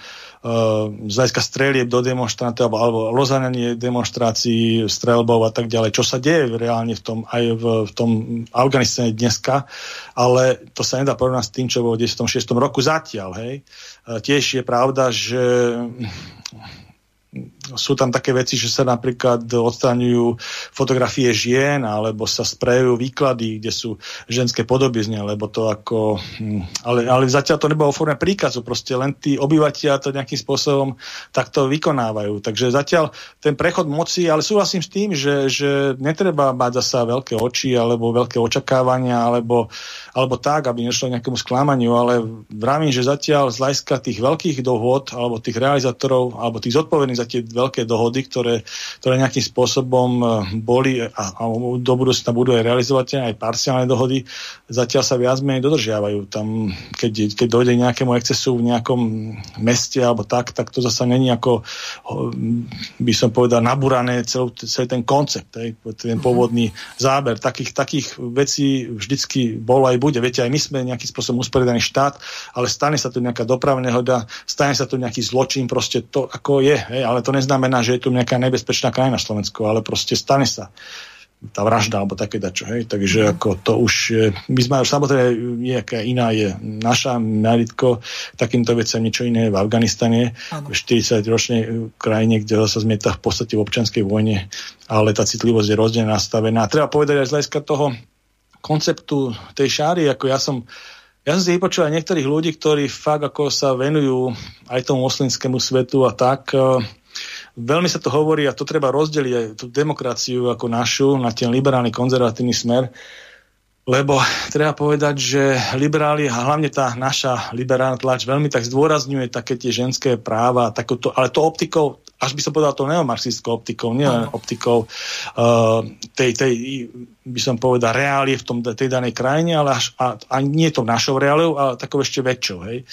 Až smerom k tým uh, GTI, hej, združeniam a tak, hej.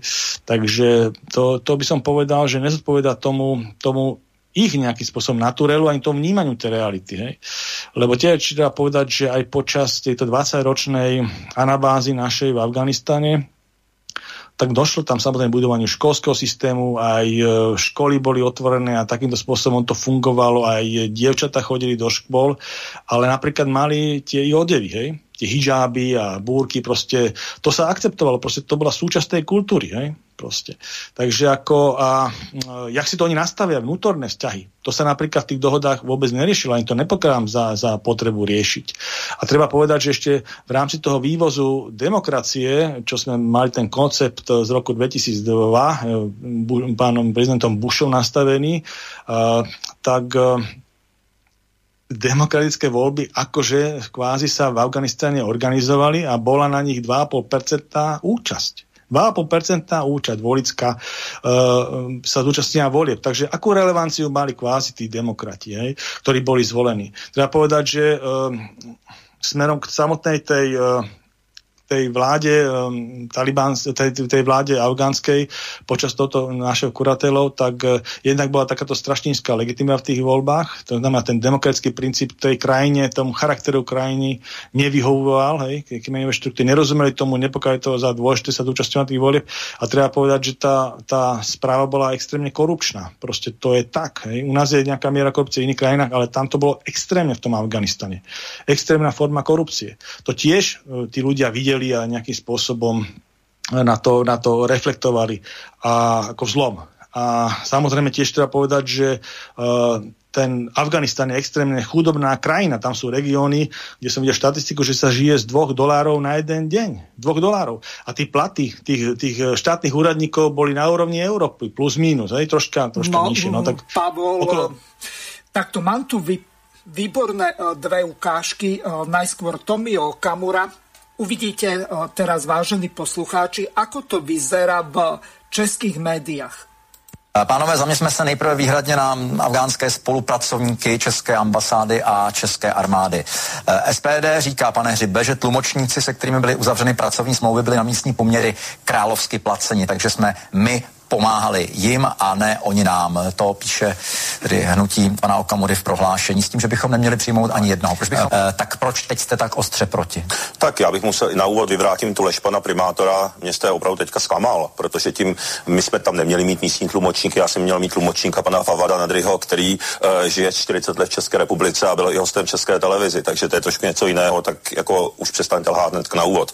E, tak a teďka k té věci. Ano, já jsem inicioval vznik volnité skupiny a cíle byly byly tři. Boj proti radikálnímu islámu, boj proti Talibanu, export českých firm do Afghánistánu, abychom v krizi podpořili český průmysl, české zaměstnance, české firmy, které daní v České republice, uh, abychom podpořili uh, právě uh, českou ekonomiku. No a třetím, třetím důvodem uh, byla právě stabilizace Afghánistánu tam na místě. Měli jsme připraveny rozvojové projekty. Vy vyprávíte, co se mělo stát, ale mě řekněte, proč ta vaše rétorika je teď tedy tak ostrá, když tohle všechno, co vy teď říkáte, jste vlastně spolu vytvořil, spolu vymyslel, tak proč je teď v tuto chvíli vaše rétorika proti lidem v Afghánistánu, kteří s námi spolupracovali, tak ostrá? Tak zněla otázka. Tak, kdybyste mě nechal domluvit, tak to už čtvrtou věcí. A, Nezlobte se, nechám vás byla... domluvit, pokud se budete vyjadřovat k tomu, na co ano, nám. Ano, a s tím souhlasila i afgánská strana, i ta afgánská vláda, že jsme proti nelegální migraci.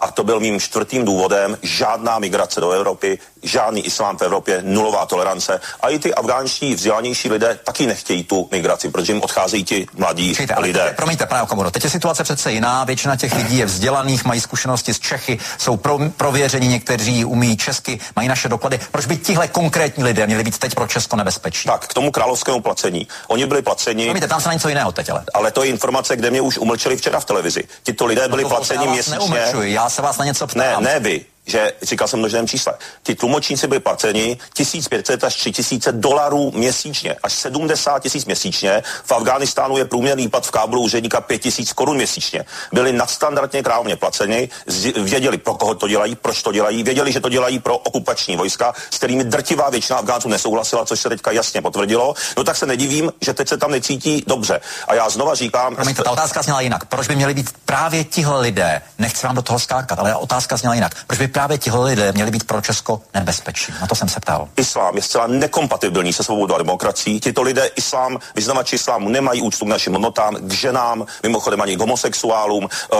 ani říkají, že muž je nadr, uh, nadřazený ženě, uh, že demokracie neplatí, platí právo šaria.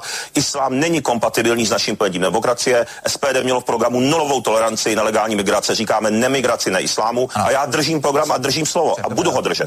Těm lidem pomoci, protože jim tam Víte, možná hrozí smrt, smrt je uh, rodinným příslušníkům. Oni přeci dobře věděli, co jdou dělat, proč to jdou dělat a dělali to za peníze, které byly nadstandardní. Jejich sousedi brali 5 tisíc korun, kdy oni brali 1500 dolarů až 3000 dolarů. Čili my jsme fair, nemáme žádný vztah. A jestli chcete nové problémy, podívejte se, ti eh, kosmonauti, co přistáli na těch panelákách v 11. září, to nebyli žádní hlupáci, to nebyli žádní lidé, kteří byli chudáci ti vystudovali v těch zemích západní Evropy a, a potom přiletěli... Eh, Teď mluvíte o útoku na, na Miloška A ten chlapec, který tady znásilnil tu uh, sestru... Na soud řekl, že ji neznásilnil. No, soud řekl, se mu to nepovedlo, tak ale určitě... Soud řekl, že nic takového neprokázal, ale mluvil o tom, že to je možná nedorozumění. Dobře, no, Soudu nevěříte? Nedorozumění bylo i na tom Teplisku, na, na tom Terezínsku, že když tam ten uh, Syriec znásilnil tu dívku. Prostě vy tady pořád bagatelizujete ty problémy, jako by nebyly. Znovu opakuji, my jsme představitelé politiky a občanů České republiky. My máme pracovat v zájmu občanů České republiky. Nějaký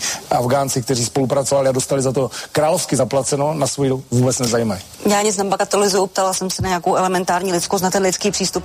Takže Pavol, aká ľudskosť pre tých, ktorí v podstate boli veľmi dobre platení, zarobili na tom kráľovský porovnaní s bežnými tými úradníkmi, ktorí sú tam a teraz sa máme o nich eh, postarať. Najskôr ich vynikajúco platiť a potom im ešte zabezpečiť politický azyl.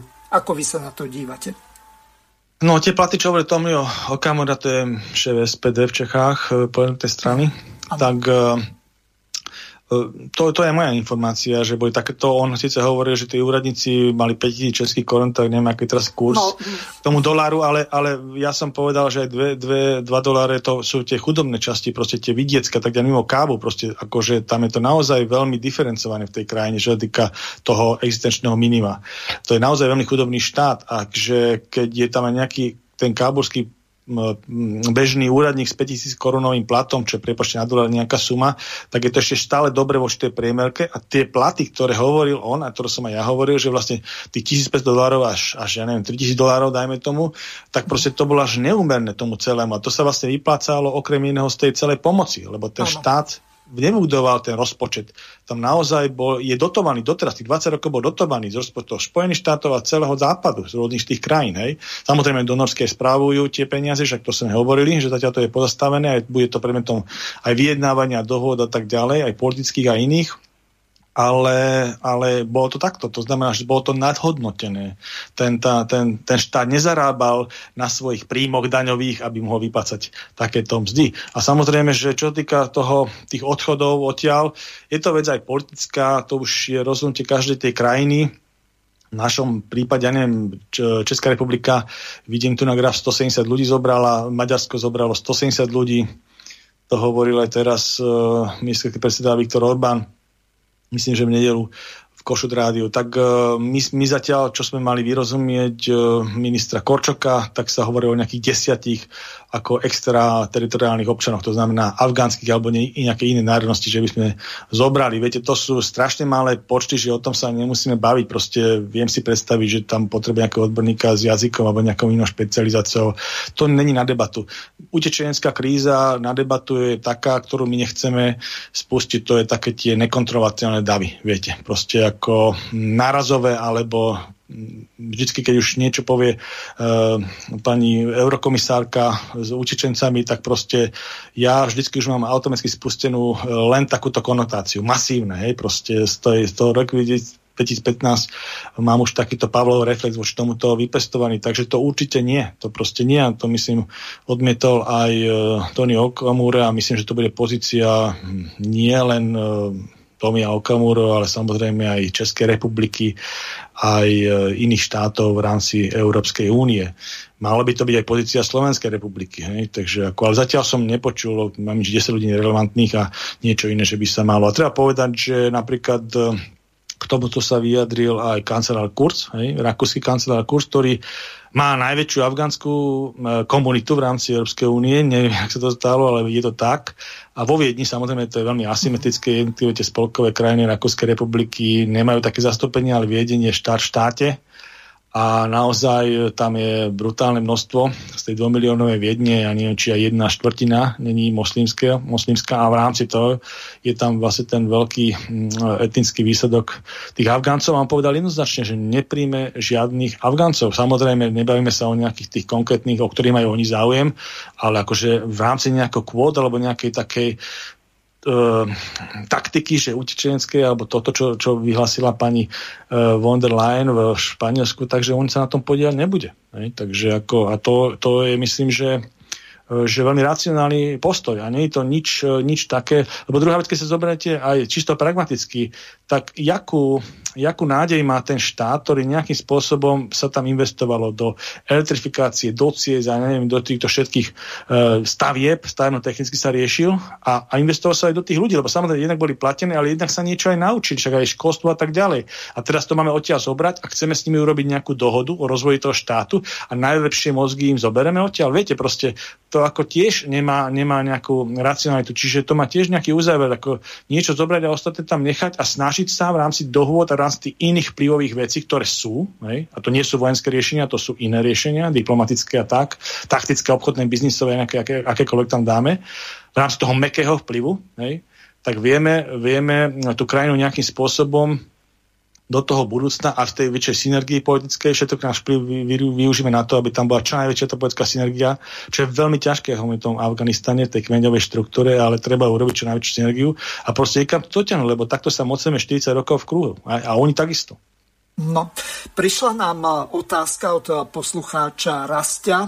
Neviem, či ju mám nazvať sarkastickou alebo provokačnou, ale Vzhľadom k tomu, že nikoho necenzurujeme, tak ju prečítam.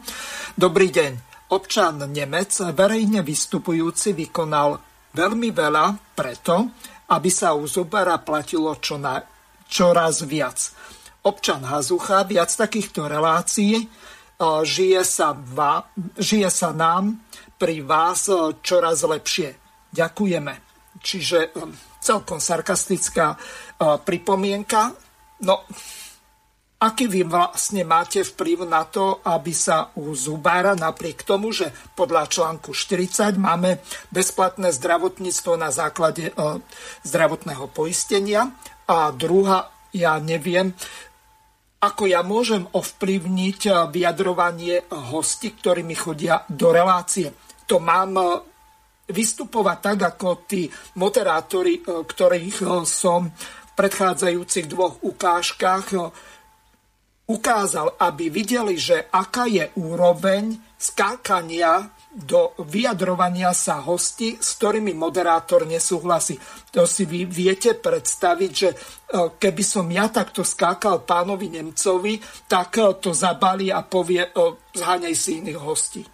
Takže pán Nemec, nech sa páči. Samozrejme, to súvisí aj s tou úrovňou debaty, ak sme hovorili v tej celkovej spoločnosti, ešte niekedy na začiatku ohľadom diskurzu na opatreniach voči COVID-19, že vlastne my nevieme debatovať ani na tých najvyšších úrovniach a od tej najvyššej úrovni sa to nesie tými jednotlivými debatami naprieč spoločnosťou a takisto aj vo vedení relácií. Je to veľmi vidno, že to je neskutočne e, asertívny spôsob vystupovania, či už medzi jednotlivými, by som povedal, politickými alebo názorovými antagonistami, alebo medzi moderátorom a nejakým tým hosťom kedy vlastne nedajú mu dopovedať myšlienku a je to také prerušovanie a potom sa to celé míňa.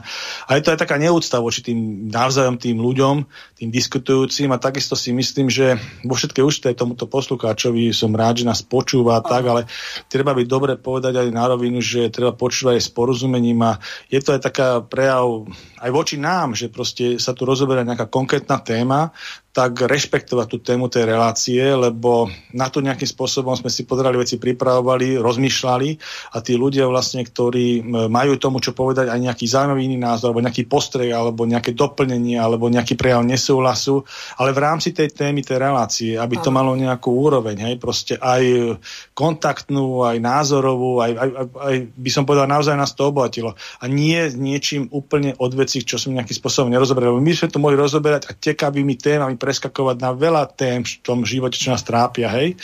Ale to je tá úroveň tej diskusie, že vlastne rešpektujeme, jak sme sa dohodli, že téma relácie a v rámci nej, keby boli takí láskaví naši postukáči drahí, že by nás nejakým spôsobom obohatili alebo nejakou intervenciou, e, nejakým svojím názorom alebo telefonátom, mailom k veci. Hej. Ja som sa vyjadroval k týmto zdravotnickým veciam v iných reláciách. Tam sme už niečo odpovedali, ale teraz naozaj by som bol rád, keby sa venovali tejto zahranično-politickej téme. No, um, prejdeme rovno k tomu, čo som pred nejakými desiatimi minútami povedal. Minister Korčok mal tú tlačovku, kde sa vyjadroval k migračnej kríze. To znamená k príchodu tých Afgáncom na naše územie konkrétne Boris Korony e, bol rozpálený do červena. V prípade e, poslanca Blahu, tak to už ani farbu nehľadám, to už asi do biela. E, keď sa vyjadril, že tých 10 tých utečencov, ktorí sem budú migrovať, že to nie je vytesané do kameňa, že o ten počet môže byť aj podstatne vyšší a nakoniec si to vypočujeme. Teraz sa hovorí o možnej ďalšej migračnej vlne, ako sa je dá podľa vás zabrániť? No, je to veľmi zložité, o tom som hovoril aj teraz. Poprvé, vzhľadom na situáciu, ktorá je v Afganistane, je, je zjavné, že pod tlak sa dostanú najmä v prvej fáze okolité krajiny. A tu treba bez akýchkoľvek zábram povedať, že musíme byť pripravení pomôcť aj týmto krajinám, ktoré sa poskyt, dostanú po tento obrovský migračný tlak, lebo každý z toho, nie každý, ale uh, veľká časť obyvateľov proste pred Talibanom uh, uteká.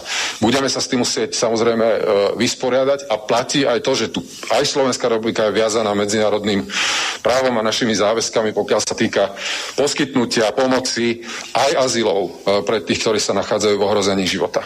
Práve k tomu azylu by som sa ešte chcela opýtať. Slovensko udelí teda podľa tých verejnených informácií od pána premiéra azyl desiatim afgánskym občanom, ktorí nám, alebo teda spojencom nejakým spôsobom pomáhali, ale faktom je, že my sme mali vojakov v Kandaháre dlhšie, dlhé roky, muselo tam byť určite viac pomocného afgánskeho personálu a ich rodiny. Nemali by sme ukázať viac veľkorysosti?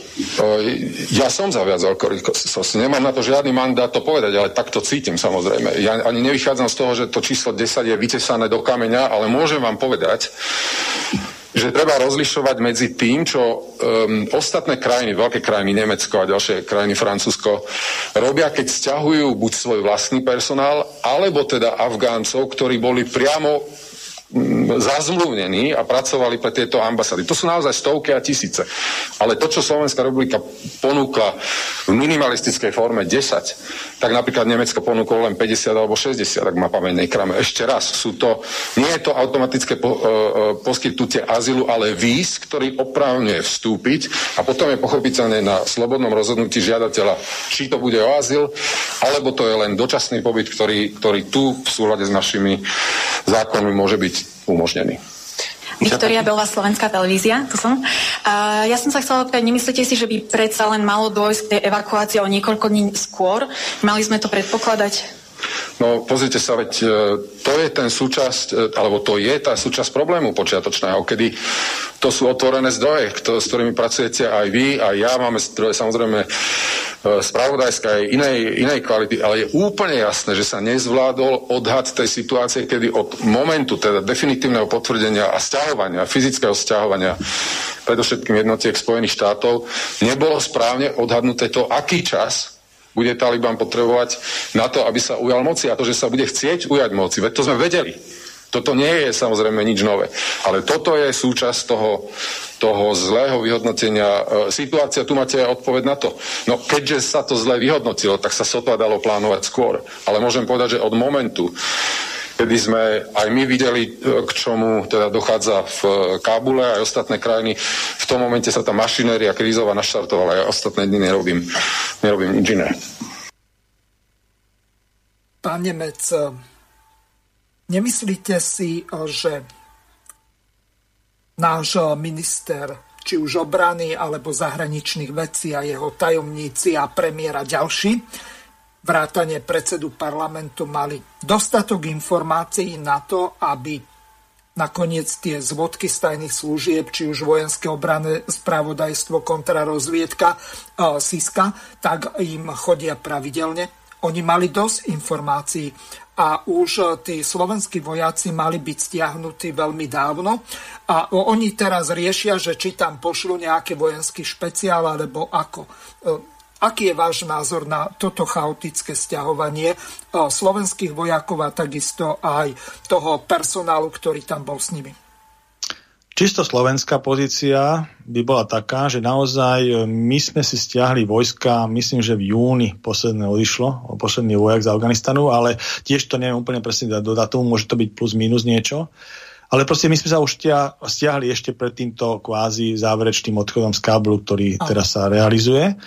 A tam samozrejme to je úplne na mieste, čo hovoríte, že vlastne o tomto informácie určite slovenská strana mala, hej, o, o tom celom procese. Samozrejme, terminovník presný, dobre, nemusel byť úplne jasný na dni, ale bolo jasné, že proste odchádza sa, hej, a e, mala, sa, mala sa zariadiť smerom aj k týmto jednotlivým ľuďom, hej, pretože, pretože keď, keď je to naozaj len 10 ľudí, alebo čo, čo sa to operuje, alebo ešte tam boli nejakí slovenskí občania, myslím, že 17, už neviem, či dobre pamätám, tak to teraz ako zobrali uh, v rámci tohto no, kábelského odletu, tak to sa mohlo spraviť s tými, súčasne s tými, s tými našimi vojakmi. Čiže keď je ako slovenská logistika odchodu z Afganistanu, tak to je jednoznačne otázka na týchto dvoch ľudí, hej, ministra veci a my, ministra obrany. A myslím si, že toto, že vlastne teraz išli do toho priestoru, tak dobre, urobilo sa to, hej, dokázali to a ešte tam nejaká perspektíva, ale keď sa bavíme o nejakej kľudnej, hej, tak to už malo byť dávno polubené v rámci odchodu slovenskej, slovenského expedičného zboru, by som nazval z Afganistanu. A bol by, boli by ako kľud. A čo sa týka globálu, tak eh, ja som počul vyjadrenia prezidenta Spojených štátov, ktorý hovoril, o tom, že, že proste tá operácia v odhade mala e, to obsadzovanie proste, že nemalo byť také rýchle a tak ďalej. Ale počul som aj vyjadrenia spravodajských zložiek amerických, ktoré hovorili, že tie informácie relevantné sú a to treba povedať zo skúseností, že, že pohyb, pohyb vojsk a obsadzenie krajiny uh, so súčasnými technológiami proste nemôže ostať utajení. Čiže to je skôr, by som povedal, také nejaké politické krytie, ako, ako samotný odhad tej situácie. Takže len nie je pravda, že tie spravodajské služby majú slúžiť prezidentovi a, a prezident má komunikovať aj nepopulárne veci na vonok. Takže, takže môže povedať, že nebolo nejaké zlíhanie, aby niekto nebojoval, alebo niekto nedal informáciu.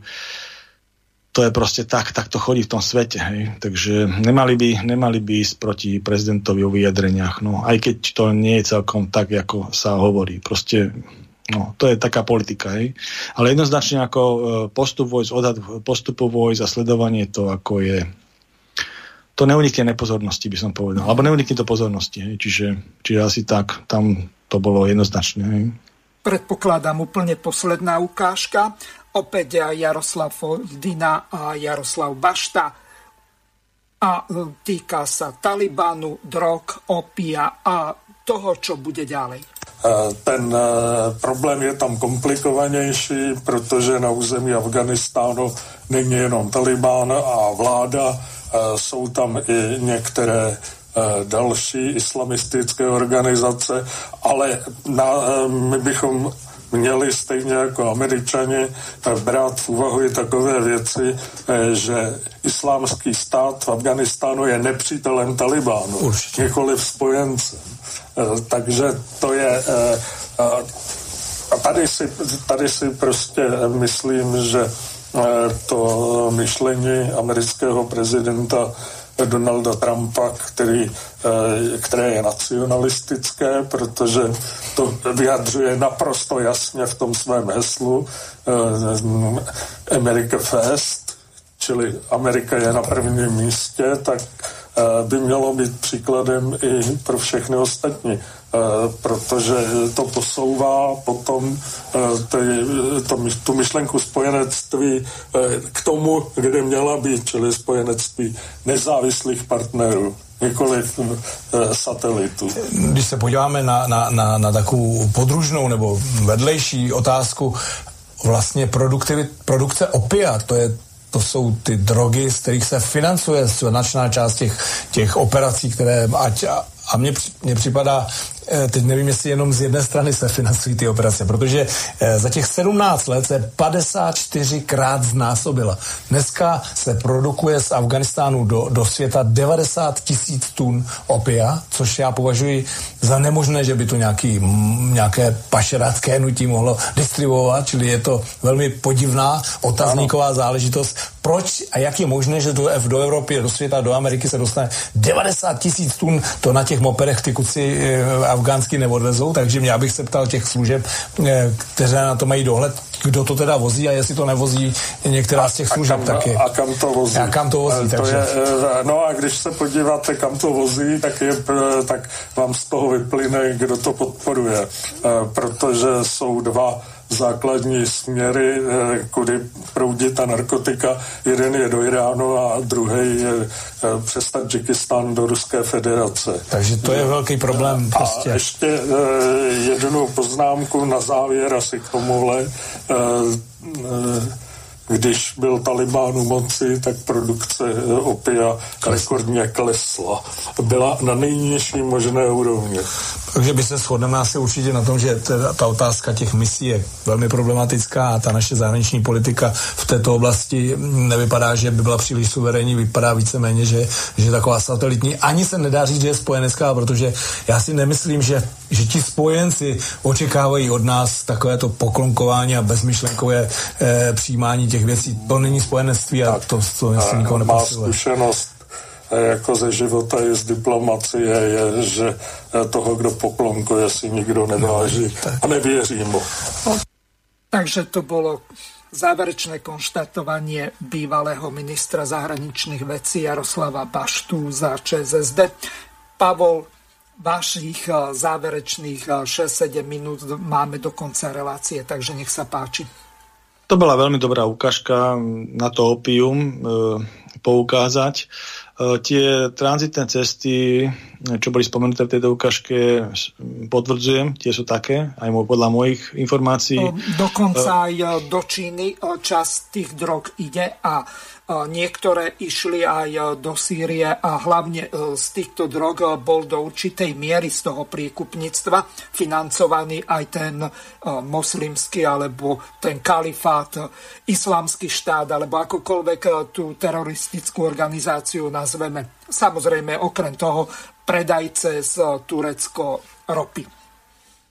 Áno, zo zlých vecí sa financujú zlé veci, takže financovali z tohto takéto bojové aktivity, samozrejme svoje, e, talibánske finančné veci riešili cez tento opiatový biznis a tam sa hlavne robí ako prekurzor a potom málo sa robí z heroín priamy vývoz, väčšinou sa len opium vyváža, ale to je to jednotka. A to je tiež vec e, tých rokovaní, ktoré teraz prebiehajú, že vlastne v rámci toho nastavenia aj tej e, zloženej vlády, hej, novej, aj tie nejaké synergie, aj toho financovania, aj tých donorov, finančných donorov, ktoré sú v tom rozpočte z hľadiska chodu štátu, tak e, toto bude tiež na stole a jednoznačne um, to musí tento biznis skončiť. Je to proste ako, takže, takže aj, aj jeho potreba tým pádom, ako keď sa Taliban stane súčasťou vlády a e, začne byť financovaný ako normálnym spôsobom, a začne rozvíjať tú krajinu, tak uh, tento, tento biznis, ako keď aj v tom 96. jak to bolo spomínaté v účkáške, že proste v tom čase to bolo úplne na minime, hej, tak uh, myslím, že by bola dobrá cesta sa k tomu vrátiť. Takže to, čo týka toho, toho OP, ešte treba povedať, že uh, veľmi pomáhal alebo nápomocný pri tých rokovaniach o zložení vlády je katarský princ. Hej. Katar ako taký, ako štát sa veľmi angažuje ako a um, on vlastne uh, prijal aj po prepustení z pakistanského väzenia uh, pána Baradara ako talibanského, talibanskej dvojky zatiaľ uvidíme, či sa stane jednotkou. Takže ako a tú sprostredkovateľskú misiu, aj to, že vlastne v tej katarskej dlhe tom 2020 boli robené tie, tie dojednania a podpísaná tá dohoda písomne tiež nebola náhoda, takže to bola diplomatická aktivita uh, viac ako skoro dva roky, he, alebo rok a pol. Takže ako uh, asi toľko som chcel ešte pre tú úplnosť o tom Afganistane povedať. Takže toto je tak v celku, myslím, že sme to celkom prebrali v zásade a uvidíme, dúfame, že uh, tá situácia bude mať také výstupy, jak sme, jak sme hovorili, že by mohli byť očakávané, že by to bolo to najlepšie pre ten Afganistan, aby aj tá naša 20-ročná anabáza, aj tým, že tam bola taká otázka tej moderátorky, že máme nejakú veľkorysosť. Ja si myslím, že Slovenská republika tú veľkorysosť poskytla, že vlastne uh, eh, 16 rokov plus mínus, alebo koľko sme sa zúčastňovali na tejto misii a financovali sme aj tých našich vojakov, aj tú našu misiu a podielali sme sa na tom spoločnom medzinárodnom úsilí.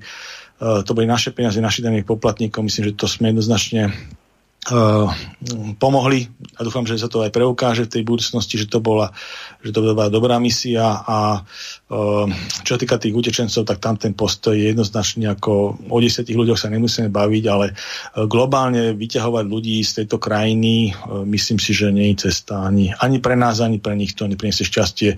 Dôležité je zrekonštruovať tú krajinu, kde žijú, tú ich krajinu, kde sú zvyknutí, však to je ich štát. Hej a mali by to prijať všetky tie kmeňové štruktúry, ktoré tam v tom Afganistane sú. Ja na záver ešte takú záverečnú repliku budem mať. V podstate, ak si zoberieme, tak od vzniku Šangajskej organizácie pre spoluprácu, kde členskými krajinami okrem Ruskej federácie, tak je Uzbekistan, Tadžikistan, Kyrgyzsko a Kazachstan z týchto postsovietských republik potom v roku 2017 pristúpil tam ešte Pakistan, India, čiže de facto 3 miliardy ľudí, ktorí v podstate riešia od roku 2001, od 15. júna, otázku toho, že ako zabrániť, aby sa zbranie a opia, drogy a tento nelegálny e, biznis e, nešíril cez hranice e, z Afganistanu. Lebo, tak ako som sa zmienil, toto je neskutočne veľké riziko z toho dôvodu, že tie následky okrem napríklad v Rusku alkoholu, tak ešte ak tam pribudnú drogy, tak to bude jeden veľmi nedozierný následok pre celú Rusku, najmä mladú populáciu. Aký váš na toto názor? Už máme len minútu. Ja si myslím, že na tomto určite budeme mať e, synergiu aj s Ruskou federáciou a celým posoveckým priestorom, pretože aj s inými krajinami, lebo drogy proste sú mm, zlo pre všetky tieto civilizácie a všetky tieto spoločnosti, všetky pre tie, tieto štáty, takže tam nebude absolútny problém, bude to zhoda a budeme postupať koordinovane určite v tomto úsilí.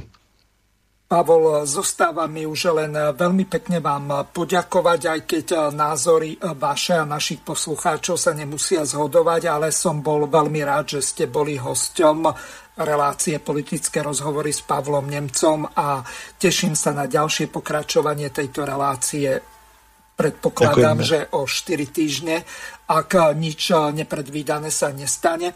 Pripomeniem ešte našim poslucháčom, že Najbližšia relácia bude s Romanom Michalkom, pardon, s Tomášom Tarabom, lebo si to vymenili, takže teším sa na ďalšie pokračovanie relácií, politické rozhovory s našimi hostiami. Do počutia. Ďakujem pekne, do počutia. Vysielací čas dnešnej relácie veľmi rýchlo uplynul, tak sa s vami zo štúdia Banska Bystrica Juh lúči moderátor a zúkar Miroslav Hazucha, ktorý vás touto reláciou sprevádzal. Vážené poslucháčky a poslucháči, budeme veľmi radi, ak nám zachováte nielen priazeň, ale ak nám aj napíšete vaše podnety a návrhy na zlepšenie relácie lebo bez spätnej väzby nebudeme vedieť relácie zlepšovať, za čo vám vopred veľmi pekne ďakujem. Do počutia. Táto relácia vznikla za podpory dobrovoľných príspevkov našich poslucháčov. I ty sa k ním môžeš pridať. Viac informácií nájdeš na www.slobodnyvysielac.sk Ďakujeme.